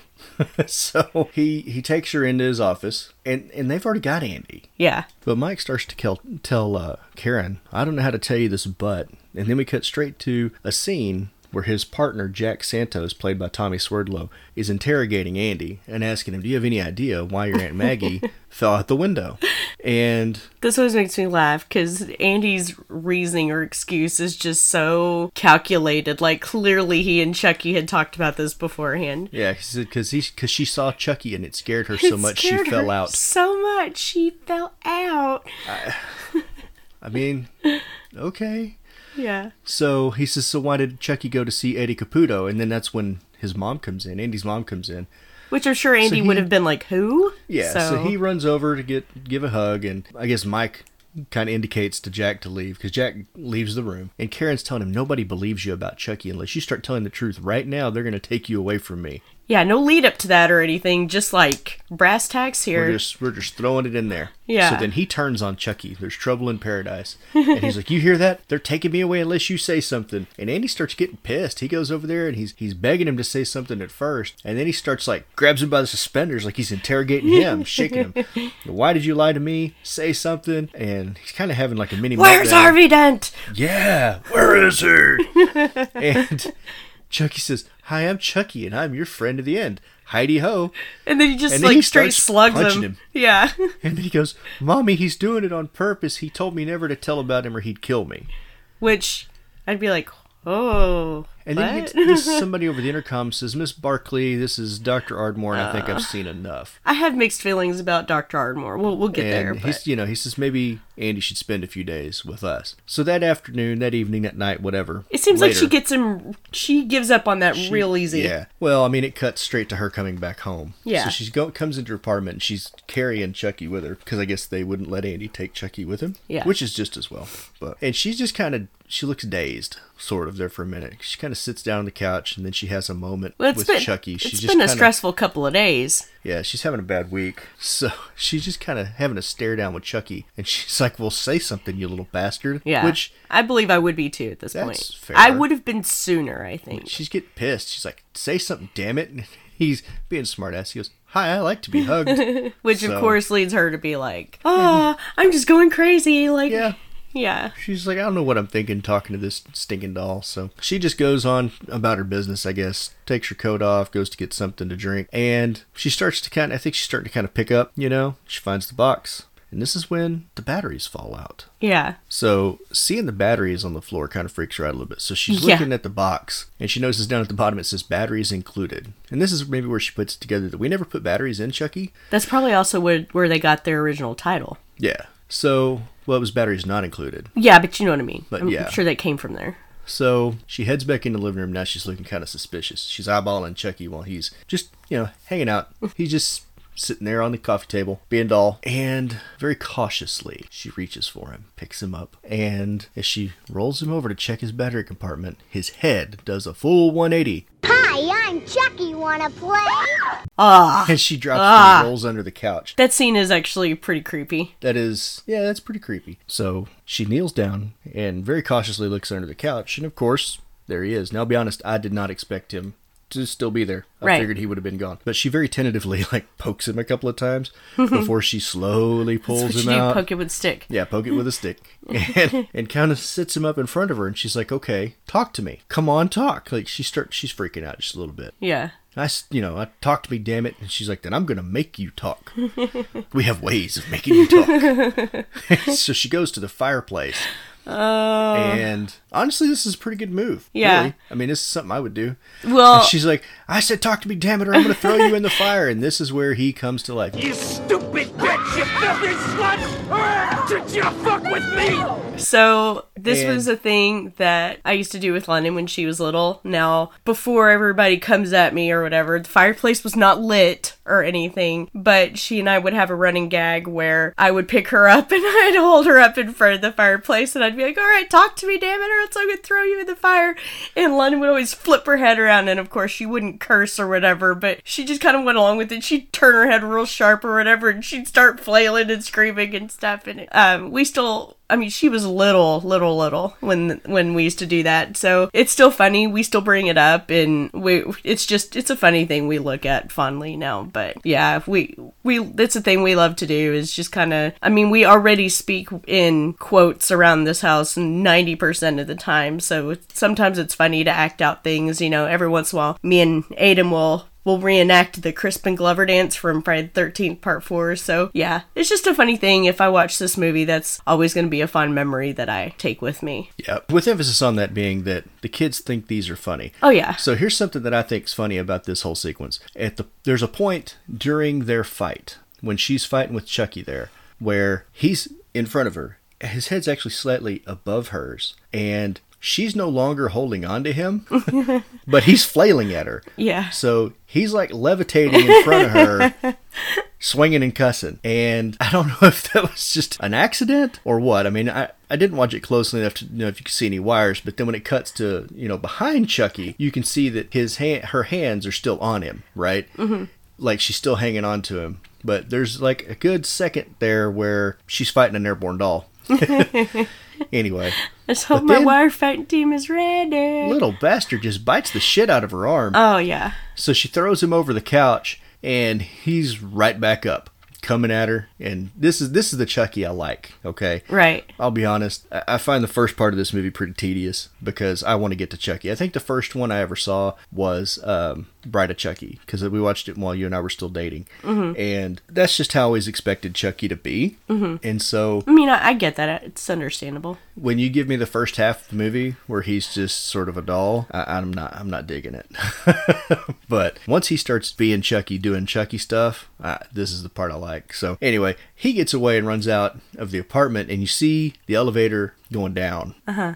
So she takes off downstairs to follow him. She's screaming stop like he's actually going to listen. Uh, why, why would he just suddenly change his mind? Like, yeah, okay, I'll stop. Leave us alone. God, leave us alone. I don't know, but I mean, she she must have some good cardio because she like makes it all the way down, and of course by the time she gets down there, he's gone. Well, this is the part where we we start her character starts becoming more effective instead of just reacting to the things going on around her, which she doesn't have much of a reaction up to this point. But after this, we get full on Karen, like the way you would think of a Karen being. That is finally who we're getting Yeah, she wants to see the manager. right now.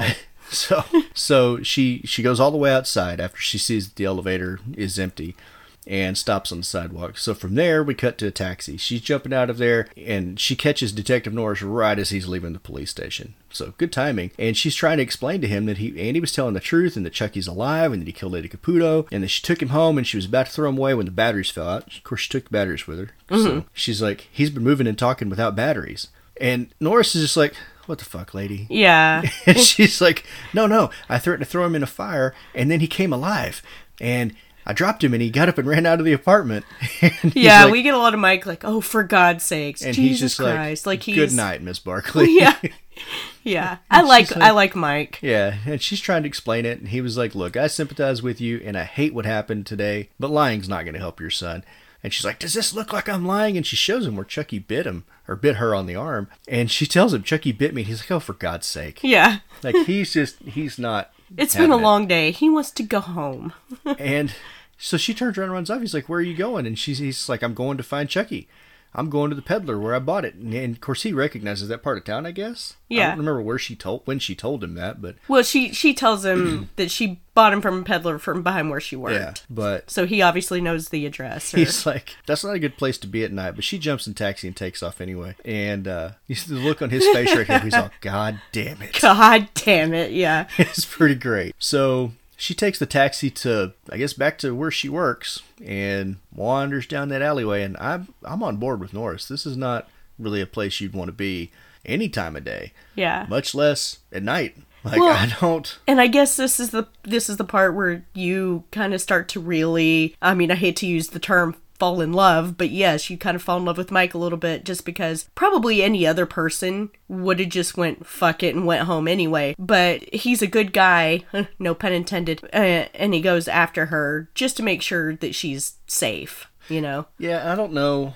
I, I don't know that other cops would have done that Yeah. necessarily. I think that they probably would have just let her go and be like, "Well, I guess we'll find your body in the morning."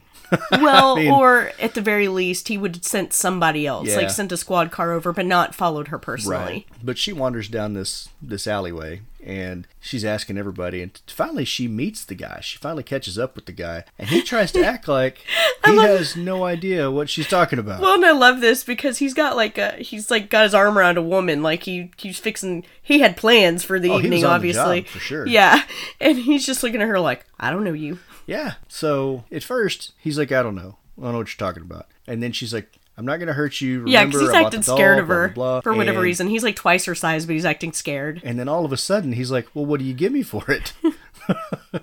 and then he gets kind of rapey. He's Yeah. like- she's like, I don't have much. And he's like, No, you got a lot. Yeah, he starts giving her the fruit He- cocktail eyes. Yeah, he's giving her a that. cocktail? Fruits. All right. he's giving her the stuff I did in prison look. like, I don't know.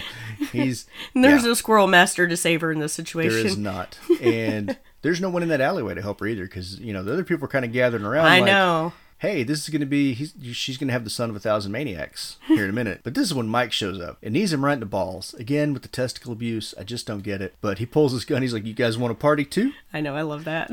So he yanks him up and he's like, You want to answer the lady's question now? Where did you find the doll? Yeah, where'd you get the doll from? and he's like, I don't know nothing. And this is one of the corniest lines. He's like, I don't know nothing about no doll. And Mike says, You're not going to know nothing about nothing if you don't tell him in a minute. What? You never heard that as a kid? No, I I, never heard, that. all the time. Like, I don't know. You're about to know nothing. You're, yeah, I got told that like all the time when I was a kid. You're not gonna know nothing here in a minute. But- I had a sad life, guys. But then he finally tells him it's behind a burned out toy store on Wabash. And Mike gets this look and just kind of throws him down. Get out of here. Like there, there's a wave of recognition in this. And then Karen's like, Okay, something he said upsets you. Yeah, give it up. And as Mike's walking away, she's kind of chasing him and grabbing onto him. She's like, My son's life's at stake. What is it? And he said, The place where he said to get the doll, Charles Lee Ray died there. And she's like, Who? Which yeah, again, I know. like, why the hell would you not know the serial killer's name in the city you live in? Yeah, Uh, that doesn't make any sense for me. I mean, she may as well have told him she was Star Lord. yeah. Who? Who? So he goes on to explain that the Lakeshore Strangler, the man who was partners with Eddie Caputo, that's where he died. And she's like, "How do you know?" He's like, "Cause I killed him." You know. She's Yeah. like, "He's like, where are you going?" She takes off. She's like, "I'm I'm going." And he's no. And it's funny because this is where the tables have turned, you know, because Mike in the beginning was very insistent on trying to figure out what's happened, what's going on, and Karen was just shutting him down. But now Karen is all gung ho about this, and Mike is the one shutting her down. So it's just funny how that, you know, their arcs kind of switched a little bit. Right, but they kind of argue about it a little bit, and she wants to go to the toy store, and, and then she's like, "Well, why didn't you tell me you're the one that killed him?" And he's like, "Look, I'm just I'm gonna take you home." And he tells her on the way to the car, "Yeah, he threatened to kill me and Eddie Caputo. Eddie Caputo's dead now, Right. So, mean, Which, if I'm Mike, I think my suspicions would have already started. You know, I, I might have gotten uneasy at that point. something's up. Yes. Maybe I still don't believe it's a doll, but right. there's something. you don't have to there. believe it's a doll, but, you know, something fishy's going on at this point. Yeah, and you know they get back to her apartment and they're they're talking, and he's like, "Well, did you you didn't find out anything?" And she's like, "Yeah, I found out that Chucky is Charles Lee Ray." And he's Who? like, he's like, "No."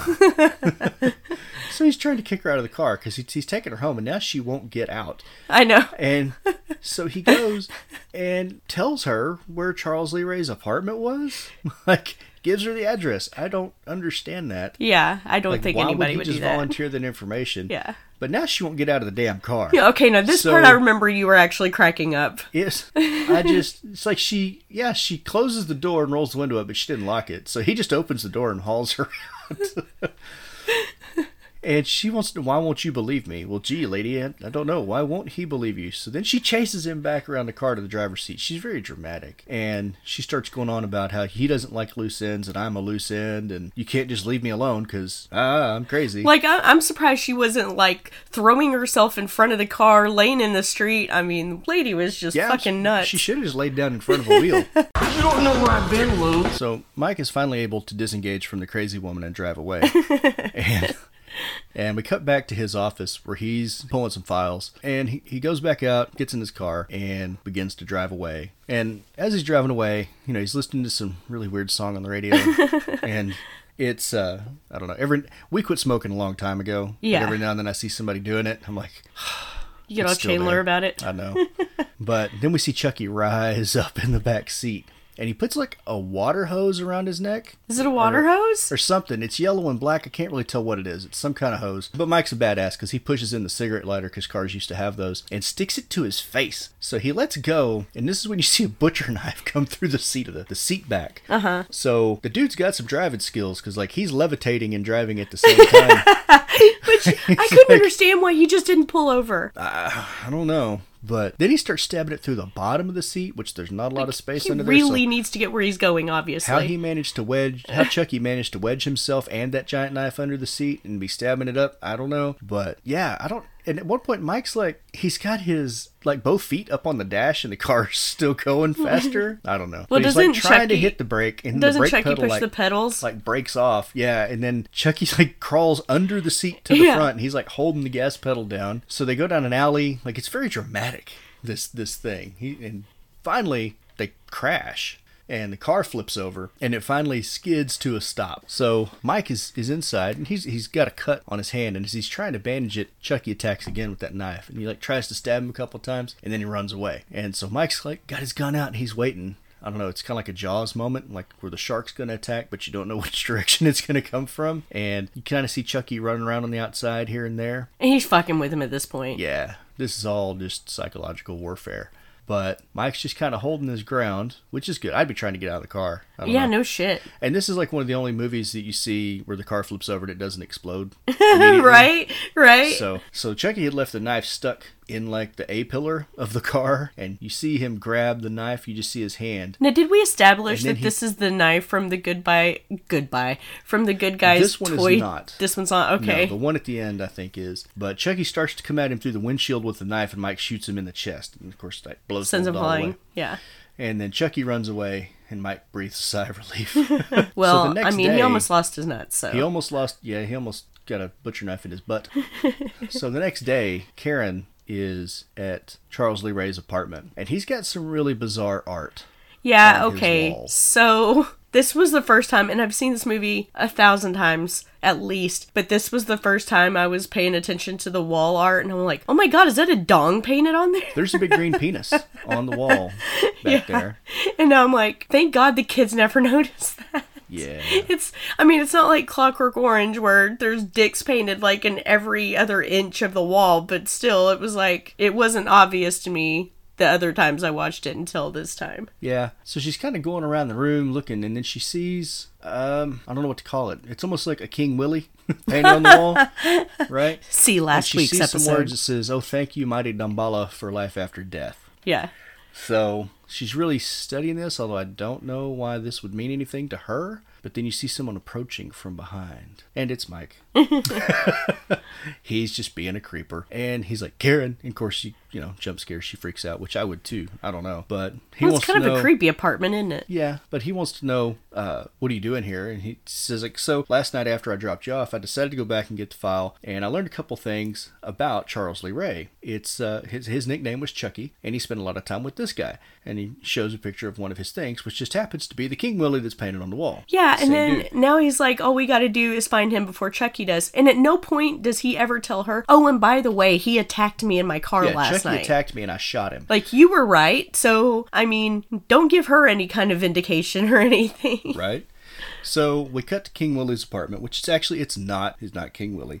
Um, he's credited as Doctor Death on this, But he I mean, calls him John. Yeah, but as far as I can could find. That's the only thing he's credited at is uh, Ray Oliver as Doctor Death. So anyway, he's just having a normal day at his apartment. Looks like he's making some tea, and Chucky shows up. And he's like, "Hey, John, yeah. it's me, Chucky." And you know, what do you think? So they kind of have a, a conversation here, and he's like, "So thanks for teaching me this stuff." I don't know what the original intention was for for you know this spell or what it does. It obviously wasn't to transfer your soul into a doll. So I'm like, if he if he's an outrage against nature and you know this is big perversion of his lessons it seems like wouldn't it be anyway should it matter what he used it for this whole thing is basically playing god so Right, i don't right. think anybody's a good guy in, haha, uh, in this situation See what you did there. i see what i did there But he tells him, he's like, hey, last night I got shot and it hurt. And basically wants to know why. And he's like, well, the longer you spend in that form, the more human you'll become. Yeah. And he's like, so you got to get me out of this.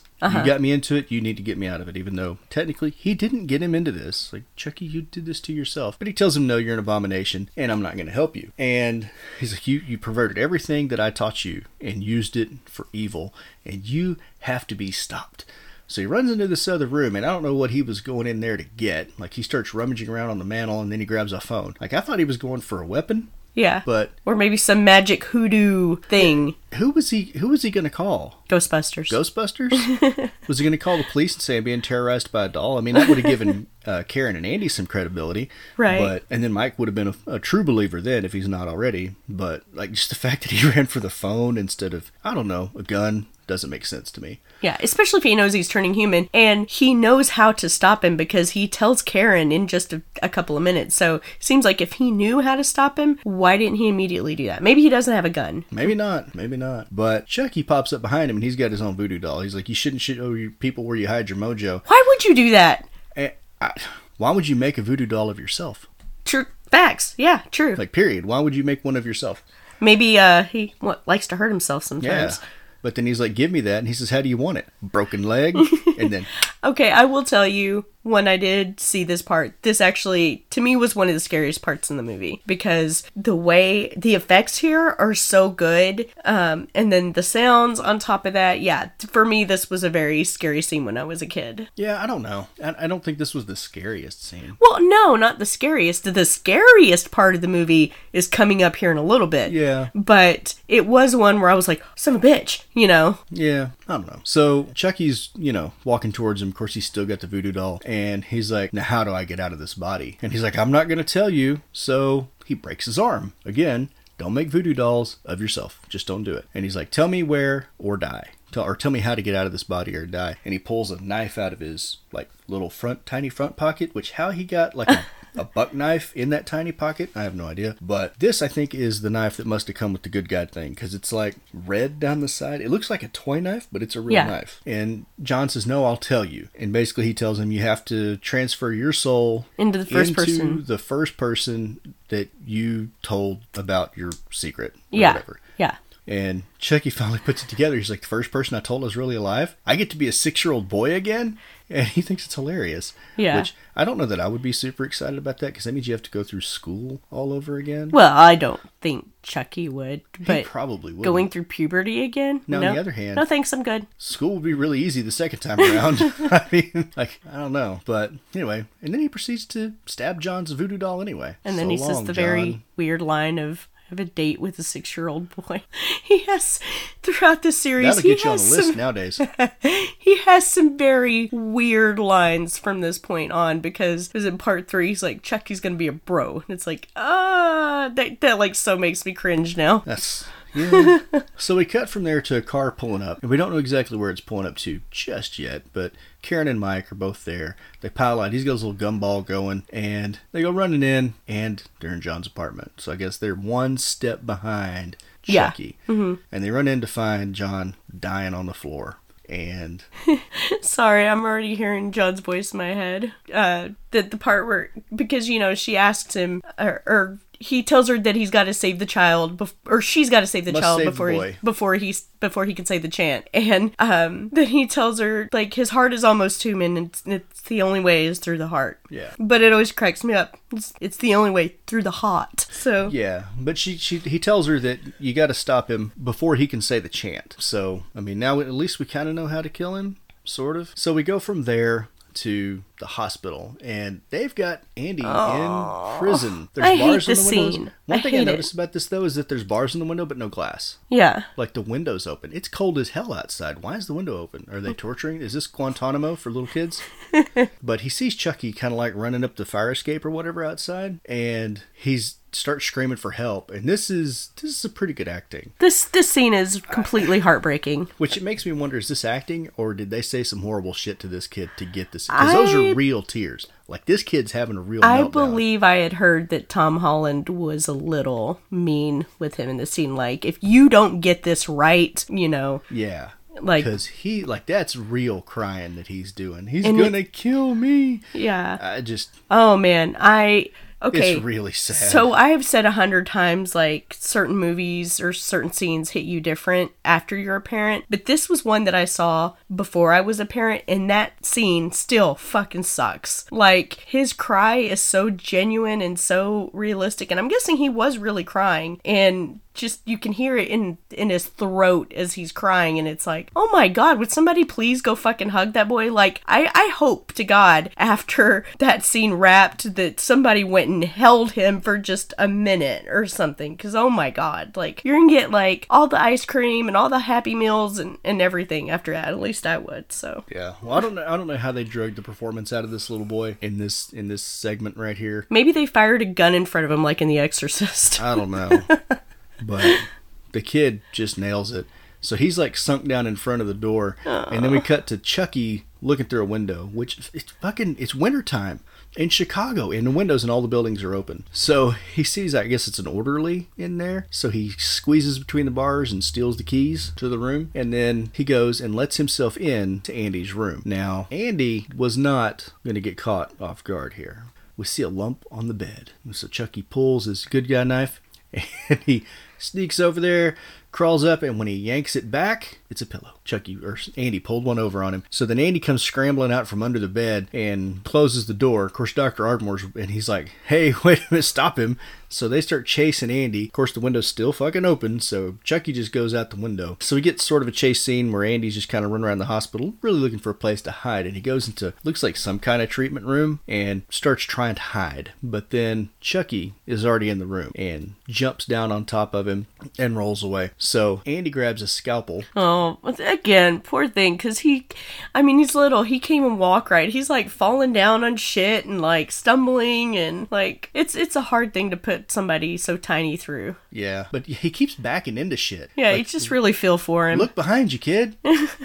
anyway, so he's carrying a scalpel. Unfortunately, he didn't accidentally stab himself, but he really looks scared in mm-hmm. this sequence. But he's not. He's not crying. And then Doctor Ardmore busts in and grabs him and makes him let go of the scalpel. He's like, "You don't need this anymore." And He's fixing it. See, yeah. Again, adults this is, just don't this is listen to where, kids. Yeah, well, this is what I was saying earlier a few minutes ago that I have mixed feelings about Dr. Ardmore with is they kind of set him up to be a dick, you know, like he doesn't believe him and he's fixing to inject him with something, obviously. But at the same time, you feel for him too because he's about to meet his demise by Chucky.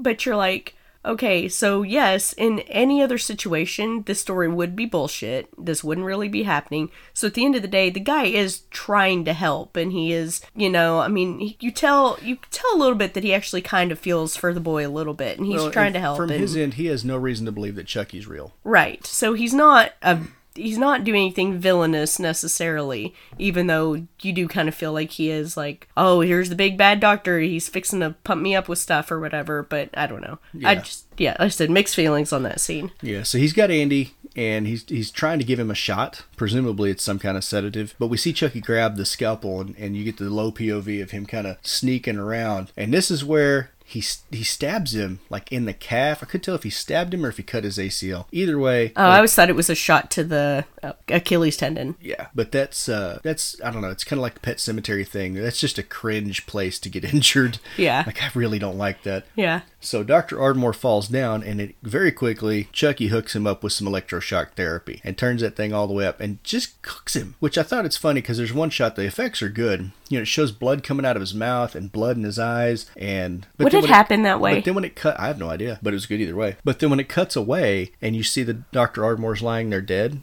there's no blood in his eyes anymore. Like there was when he was dying, but then the actual death scene, it's like they I didn't notice that. separated him or That's something. weird. Yeah, it's kind of an interesting choice, I guess. So Mike and Karen finally arrive at the children's hospital, and of course Mike's partner Jack is already there, and they're wanting to know what happened, and we find out that Andy's gone. And Dr. Ardmore is dead. But they think that Andy did it, right? That Andy's Mhm. the one that fried Dr. Ardmore to a crisp and then escaped. Which how a kid would know how to operate uh, one of those machines is beyond me.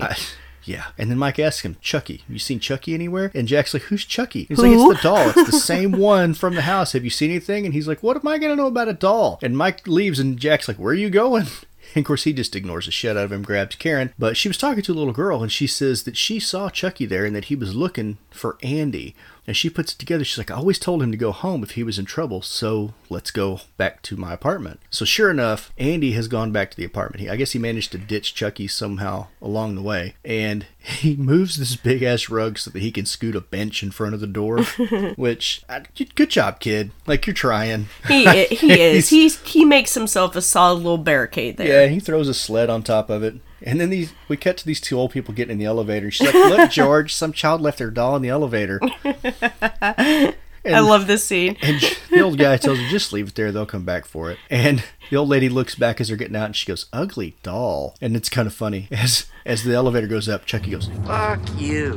Fuck you. So Andy has now, I guess he feels like he's barricaded the front door well enough. So he goes into his room and climbs into his closet, which I don't know why they love the louvered door closet doors in movies so much because it's like, hey, that's the Halloween closet. Right. But the elevator stops, and of course, we see it from the bottom. The gate opens, and we see Chucky come out. He's Santa Claus. Towards the apartment. Yeah, sort of. Well, I mean, here in a minute. Sorry, you hadn't got there yet, but No, not yet. So Andy's hiding and he's he's looking at his toys. And I thought this is a bad time to be playing, kid. But then he reaches over there and he grabs this remote control car. Now, there was originally a cut of this movie or originally scripted part of this movie where he straps the good guy knife to a remote control vehicle and uses it to stab Chucky. Uh-huh. And then they cut it, which is good because I was gonna say I can see why. that's cheesy as hell. But yeah, he even examines the remote control. I don't know, it makes me wonder like did they actually shoot that scene? But he finally Yeah. grabs this tiny little baseball bat. so back in the living room, yeah, Chucky does his Santa Claus bit. Yeah. he comes sliding down and kicks the spark screen out of the way. But Andy's waiting for him. He's got his tiny baseball bat and he's really? That to that seemed like a full size bat. Is it a tiny bat? I can't remember. I thought it was a Oh, full size bat. No, no, no. It's it's a little bitty. But Because he knocks the shit out of Andy with that. Yeah. Well, I mean, it's wood, but Yeah. it's it's like 18 inches long. it's a tiny bat. Well, it's not a full size. Like it's not a grown up size bat. It's like Okay. a t-ball bat. Okay, gotcha. It just looks tiny. Anyway, so Andy has emerged from his room. He's got his bat. Chucky's got his knife. When Chucky jumps out and yells surprise, and Andy full on takes a swing at him, he misses.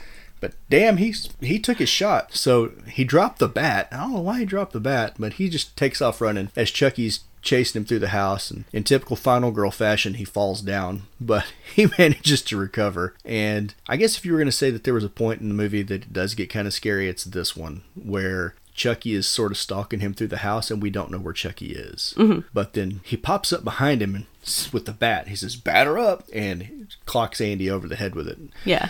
Outside, Mike and Karen finally get there. Took them forever. I don't know what the hell takes these people so long to get anywhere. It's But- Chicago. Yeah. Sure, traffic is bad. But as they're making their way upstairs, Chucky's basically about to have his way with Andy. And he puts, well, you know, they've had those things the whole time. So he puts his hand on his head and he starts to chant. And it just kind of goes back and forth with them running upstairs because Uh-huh. I guess the elevator doesn't work anymore. And they're running upstairs and, and Chucky is doing the chant. So outside, clouds start to build up again Uh-huh. and the thunder and all the stuff. And he's, give me the power, I beg of you. And at this point, you'd think that Mike would rec- recognize that for what it is. And at some point, they do get high enough where they see a skylight. And Mike's like, okay, there's like that spark of recognition, even though he can't necessarily hear what Charles Lee Ray is saying. But the chant continues, and they're just, they're racing for the apartment, only to be basically foiled by the fact that Andy barricaded the door. Yeah. But if I remember So- it right, it doesn't take them that long to It doesn't take them that long, but it, It, does. it would have been effective for Chucky, though. It would have, but it does interrupt Chucky for just a second because he stops while they're pounding on the door trying to get in. And they Karen runs in, grabs Chucky, and he bites her on the neck. So Mike grabs grabs him and throws him away, and then Chucky runs over there and slashes Mike on the leg. Uh-huh. And apparently it was really bad because it totally incapacitates him. It looks like he's been shot in the ass or something because he's like, just take care of Andy.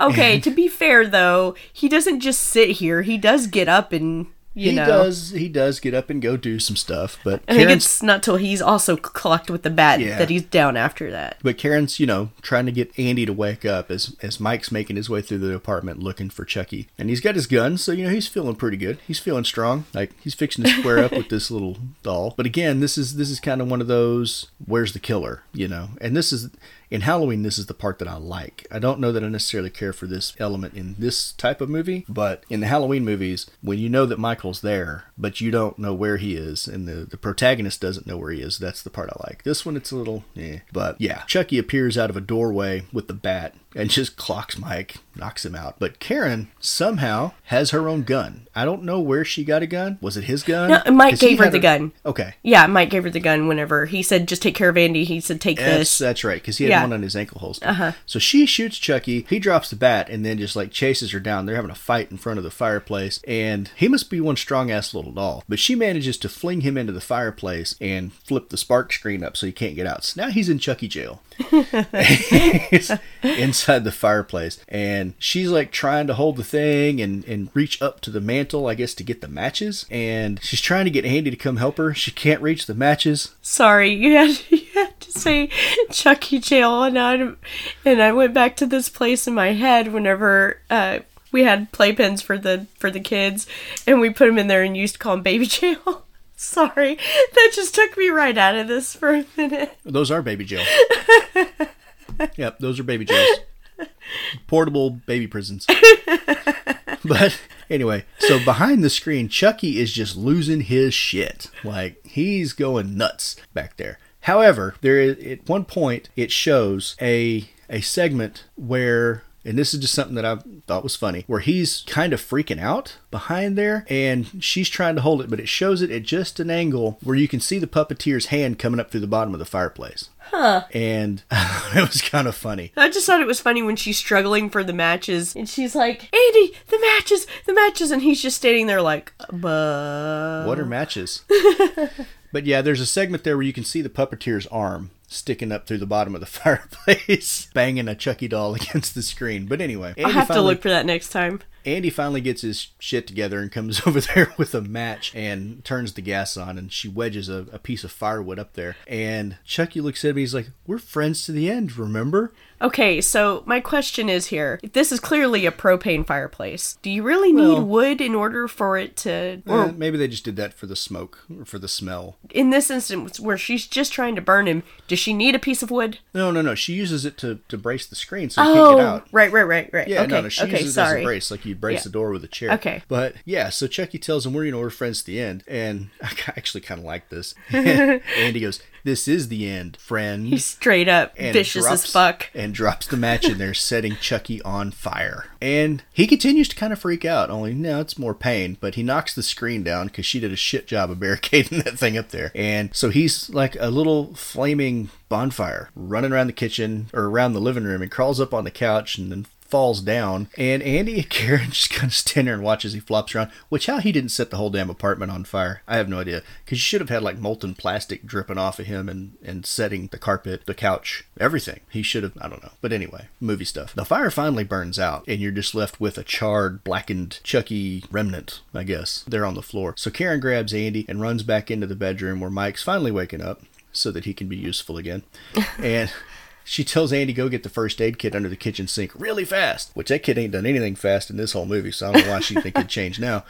And then Mike, he sits up for a second, and then he just lays back down, like he's I don't know, he's had a hard day. He ran up some stairs and he got cut on the leg. But Andy f- goes to get the th- the the first aid kit, and when he turns around with it, he sees that Chucky's gone. There's a there's a little flaming thing on the carpet, but Chucky's not there. Yeah, And this part I he I goes can. to run to get his mom. This part I can sympathize with a little bit, where he it, it mostly happens in dreams, I guess. When you're trying to tell somebody something or you're trying to scream, and Laurie Strode has a very similar moment in Halloween 2 where she sees Loomis headed for the hospital. She's lying in the parking lot and she's trying to scream for help, but the words won't come out. And Andy's basically doing the same thing, like, "Mommy, Chucky's gone." Like he can't he can't quite pull himself out of it Yeah. to to scream. But as Andy goes to run away to or run towards his mother, Chucky sticks a foot out and trips him up in the hallway. And then we cut to see Chucky standing there. All He is burned and fucked shit. up. Looks like he's got earthworms hanging out of one eye socket.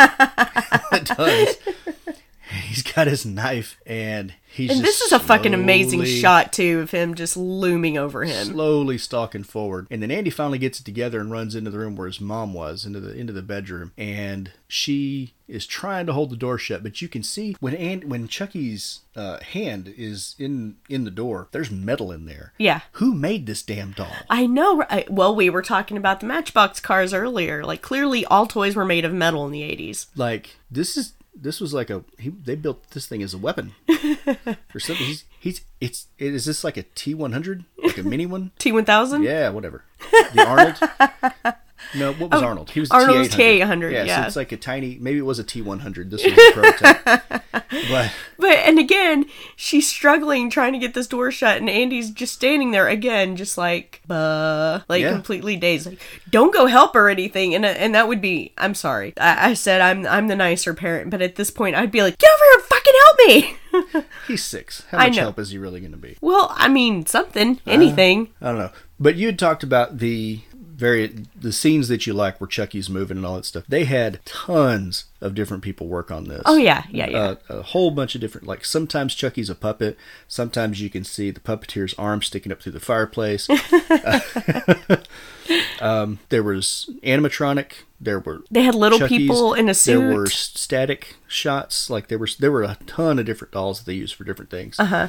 Um, I want to say they had like nine operators for the animatronics. Yeah. And then one of them for his facial expressions, they actually had an actor wear one of those motion, not motion capture, because Uh-huh. Yeah, I know what you mean. That kind of would capture. It's. I guess it was more like a, a headset that would Yeah. capture his facial movements And to Alex- translate them to Chucky. And Alex's sister Yeah. even played Chucky Yeah. at one point. And they they shot all that using forced perspective, where they built all the sets bigger than what they actually were to give the appearance that this was a small Yeah, doll. you had like So- oversized couches and oversized furniture. you can tell a little but if somebody didn't point it out to you i don't know that you would really notice that much No. once once you know about it then yes you can see it but it's still very effective like because i've watched all these documentaries um where it just shows how many people it takes to operate eyebrows or how many people it takes to move hands like it's it's really amazing and um kevin yagher did some brilliant work for this he really puppet did. He did. They did a great job. And I think in this one they pioneered some of the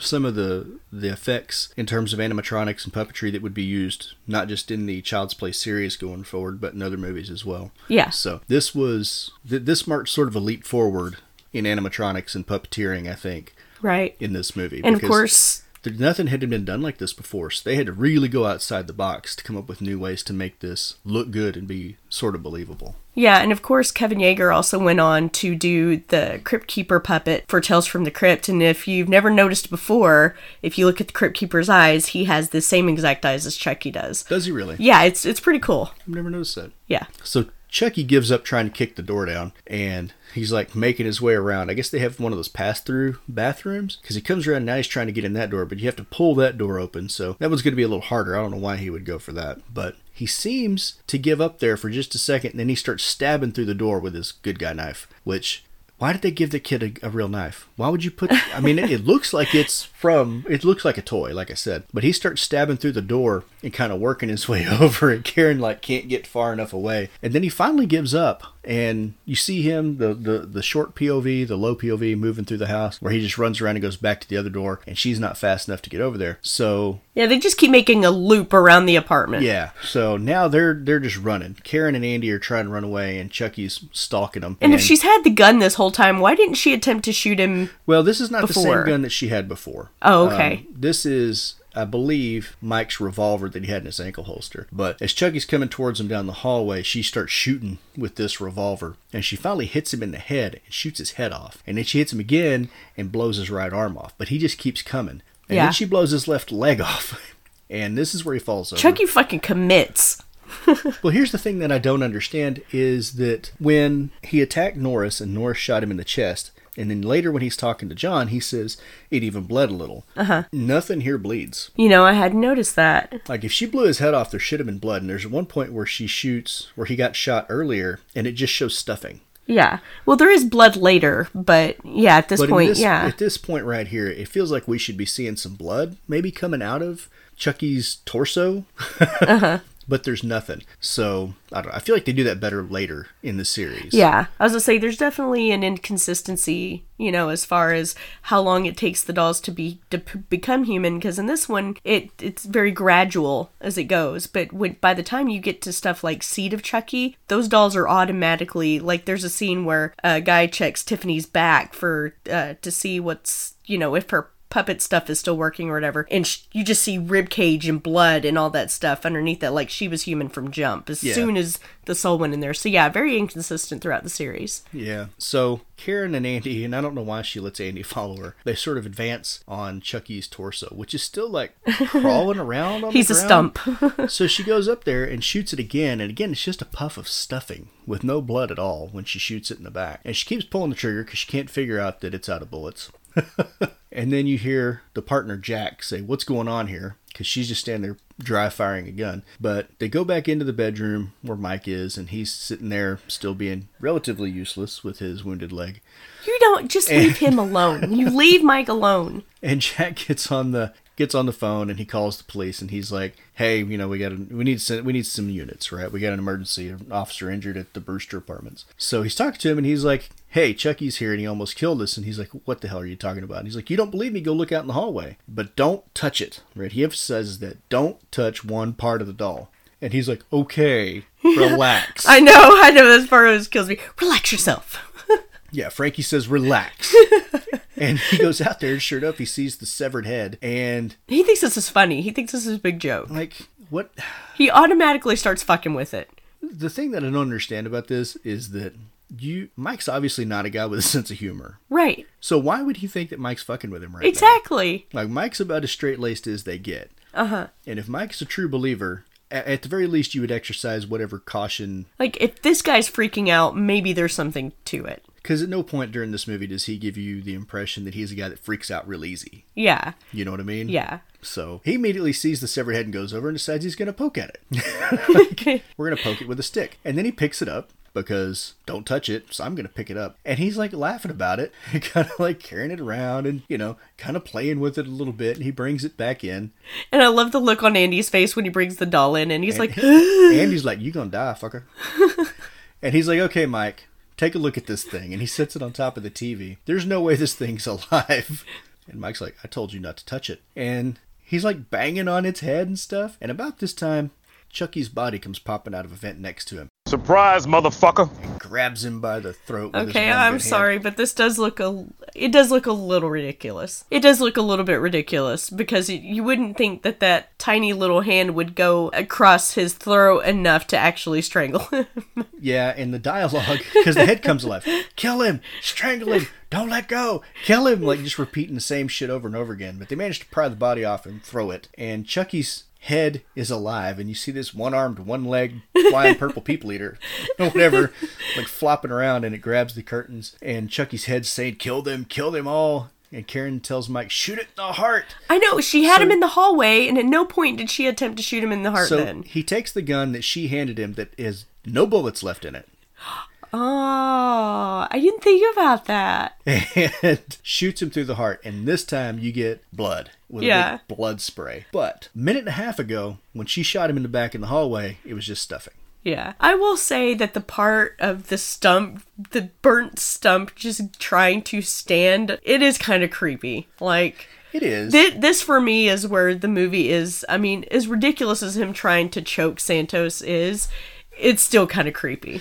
yeah. I I don't know. This is this is the Chucky that I like. Uh-huh. Like where he's like relentless and and talking shit at the same time. So I'm I'm in for this. but I agree the whole concept of him taking this tiny doll hand and and choking Santos like I don't just no.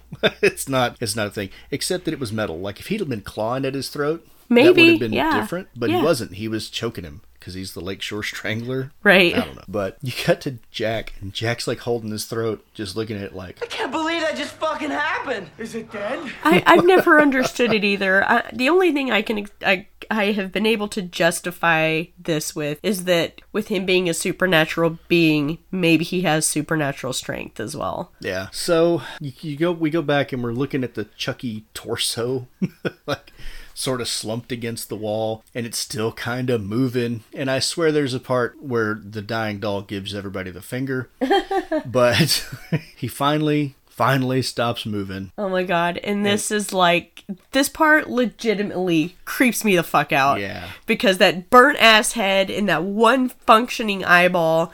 And he says, Hi, I'm Chucky, and it starts in his voice, but then it goes off into the child's voice. Hi, I'm Chucky. Wanna play? Yeah. That's so fucking creepy, dude. Like, ugh, I can't. This this was okay. I'm going going to admit so that most of this movie I did not find scary, but this scene with the head and that voice, that's the point where we get to the end of the movie, and now I'm fucking creeped out. Yeah. That was a that was an excellent choice. So after the Chucky's head winds down, Mike's got this like I don't know. I don't I don't even know how to explain the look on his face. He's just it's kind of like fuck my life. like I don't even know what to do with this. And he looks at his partner Jack and he says, "You believe me now?" And Jack's like, "Yeah, but who's going to believe me?" Which is fair. And I I am on board with that. He's like, but yeah, look on everybody's face like, what the hell kind of day is this? Yeah, what the fuck just happened? Like, I don't even know. Like, where do I file this this day? Like, worst day ever? I don't know. But you hear sirens in the coming in where he had called for backup, and they got there pretty fast, all things considered, because only a few minutes passed in this. So they help Mike up. And they're like, all right, here we go. So everybody leaves the room except for Andy. And Andy's just kind of frozen there, looking at Chucky's burnt, severed head and his burnt, shot up body. And Karen comes in and she's like, come on, we're going to go to the hospital with Mike. So she leads him out the door. And as he reaches back to close the door, we get a freeze frame of him, like, giving Chucky's body the side eye through a crack. And that's where the movie ends. Yeah, that is actually a pretty creepy ending. It's that's a decent decent ending. I'll take that. Yeah, and seeing that doll head just laying in the dark and just staring at you, it's like, oh. So And then you get the creepy ass music on top of that. so what do you think about this movie? Okay, so I know you feel differently than I do, but I uh this movie uh, does hold a special place for me. It's not the first one I ever saw. I saw part two first, which to me is the superior movie and probably my favorite in the entire series. But that being said, this is a, this is still a movie I grew up with. We used to quote it all the time when we were kids. There is still for me this is the most legitimately scary one out of this the entire series. I know that you disagree with that, but I I still have a fun time and it's mostly because we I have passed this along to our kids and this is one of Isabel's favorite franchises and I can still watch this with her and she will quote it and she will, you know.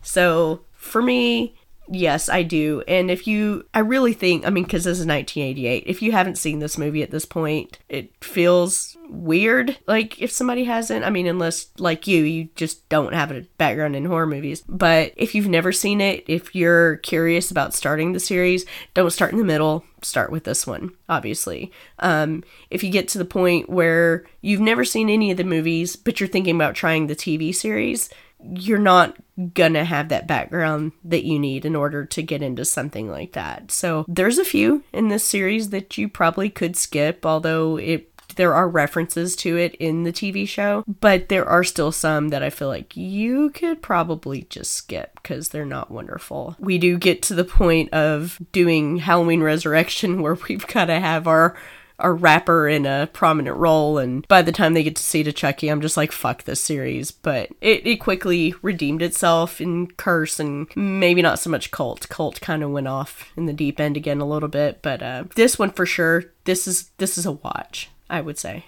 Travis, what do you think? Giving me eyes over here, like, hurry up and stop talking, woman. So I like Chucky as a movie monster, but this is not my favorite one. of the series, I think. Which is not, I think the only one where I like the very first movie the best is Halloween. Because if you look at like Friday the 13th, the first one's not my favorite, but it's not the first one I saw. In this one, this this edition or this ent- entry is not my favorite, but it's not the first one I saw.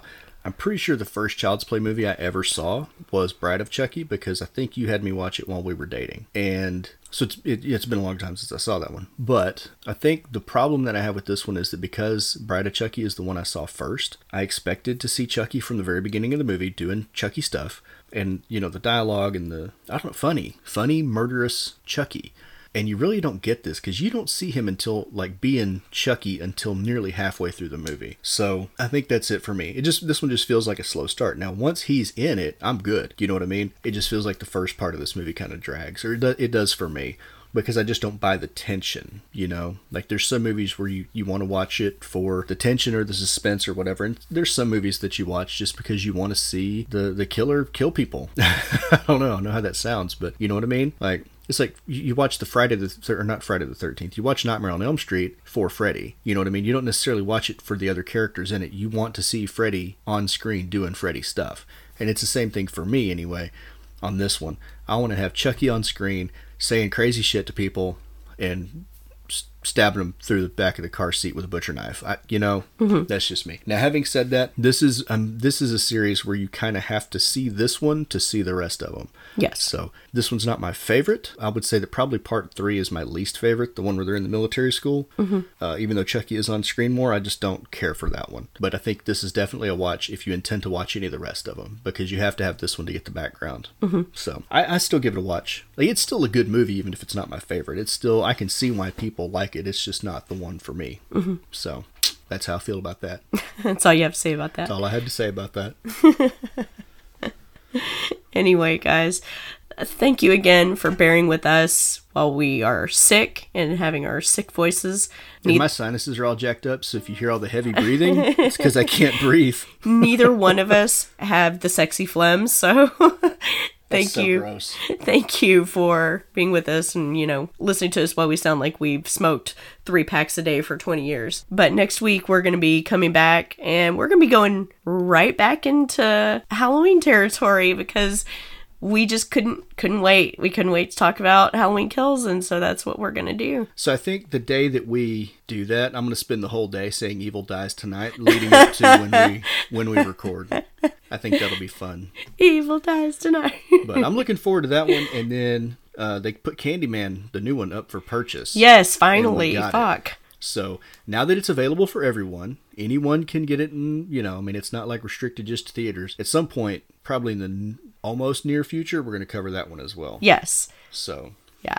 I'll um I'll get a post going out on our social media what our schedule is going to look like probably I guess for the next month or so or at least the rest of this month. But yeah, definitely stay tuned for Halloween Kills next week. Probably prom night the week after that followed by probably Candyman. well, so no, prom night was a suggestion. Yes, prom night was a suggestion for our friend of the show, Karima. That was she gave us a list to go by, and we're gonna tackle those as much as we can. And thank you, Karima, very much for your suggestions. And if anybody else has any suggestions, like give them, we're game. Well, prom night's going to be interesting because I've never seen that one before. Yeah, I've never watched. Prom I've only watched it twice. It's it's. I'll be honest, it's not one of my favorites, but Yeah. you know, maybe I need to go in with fresh eyes and Well, it might turn out to be one of mine because I, like I said, I have no preconceptions of what this movie is going to be about other than clearly a prom is involved, and I think Jamie Lee Curtis is in it. Yes. but you can find that out by looking at the cover. So well, there is a remake, but we're not discussing the remake. we're doing the original one. Yes, the original. Yeah, so that'll be interesting for me because I don't know. I like seeing movies that I've never seen before.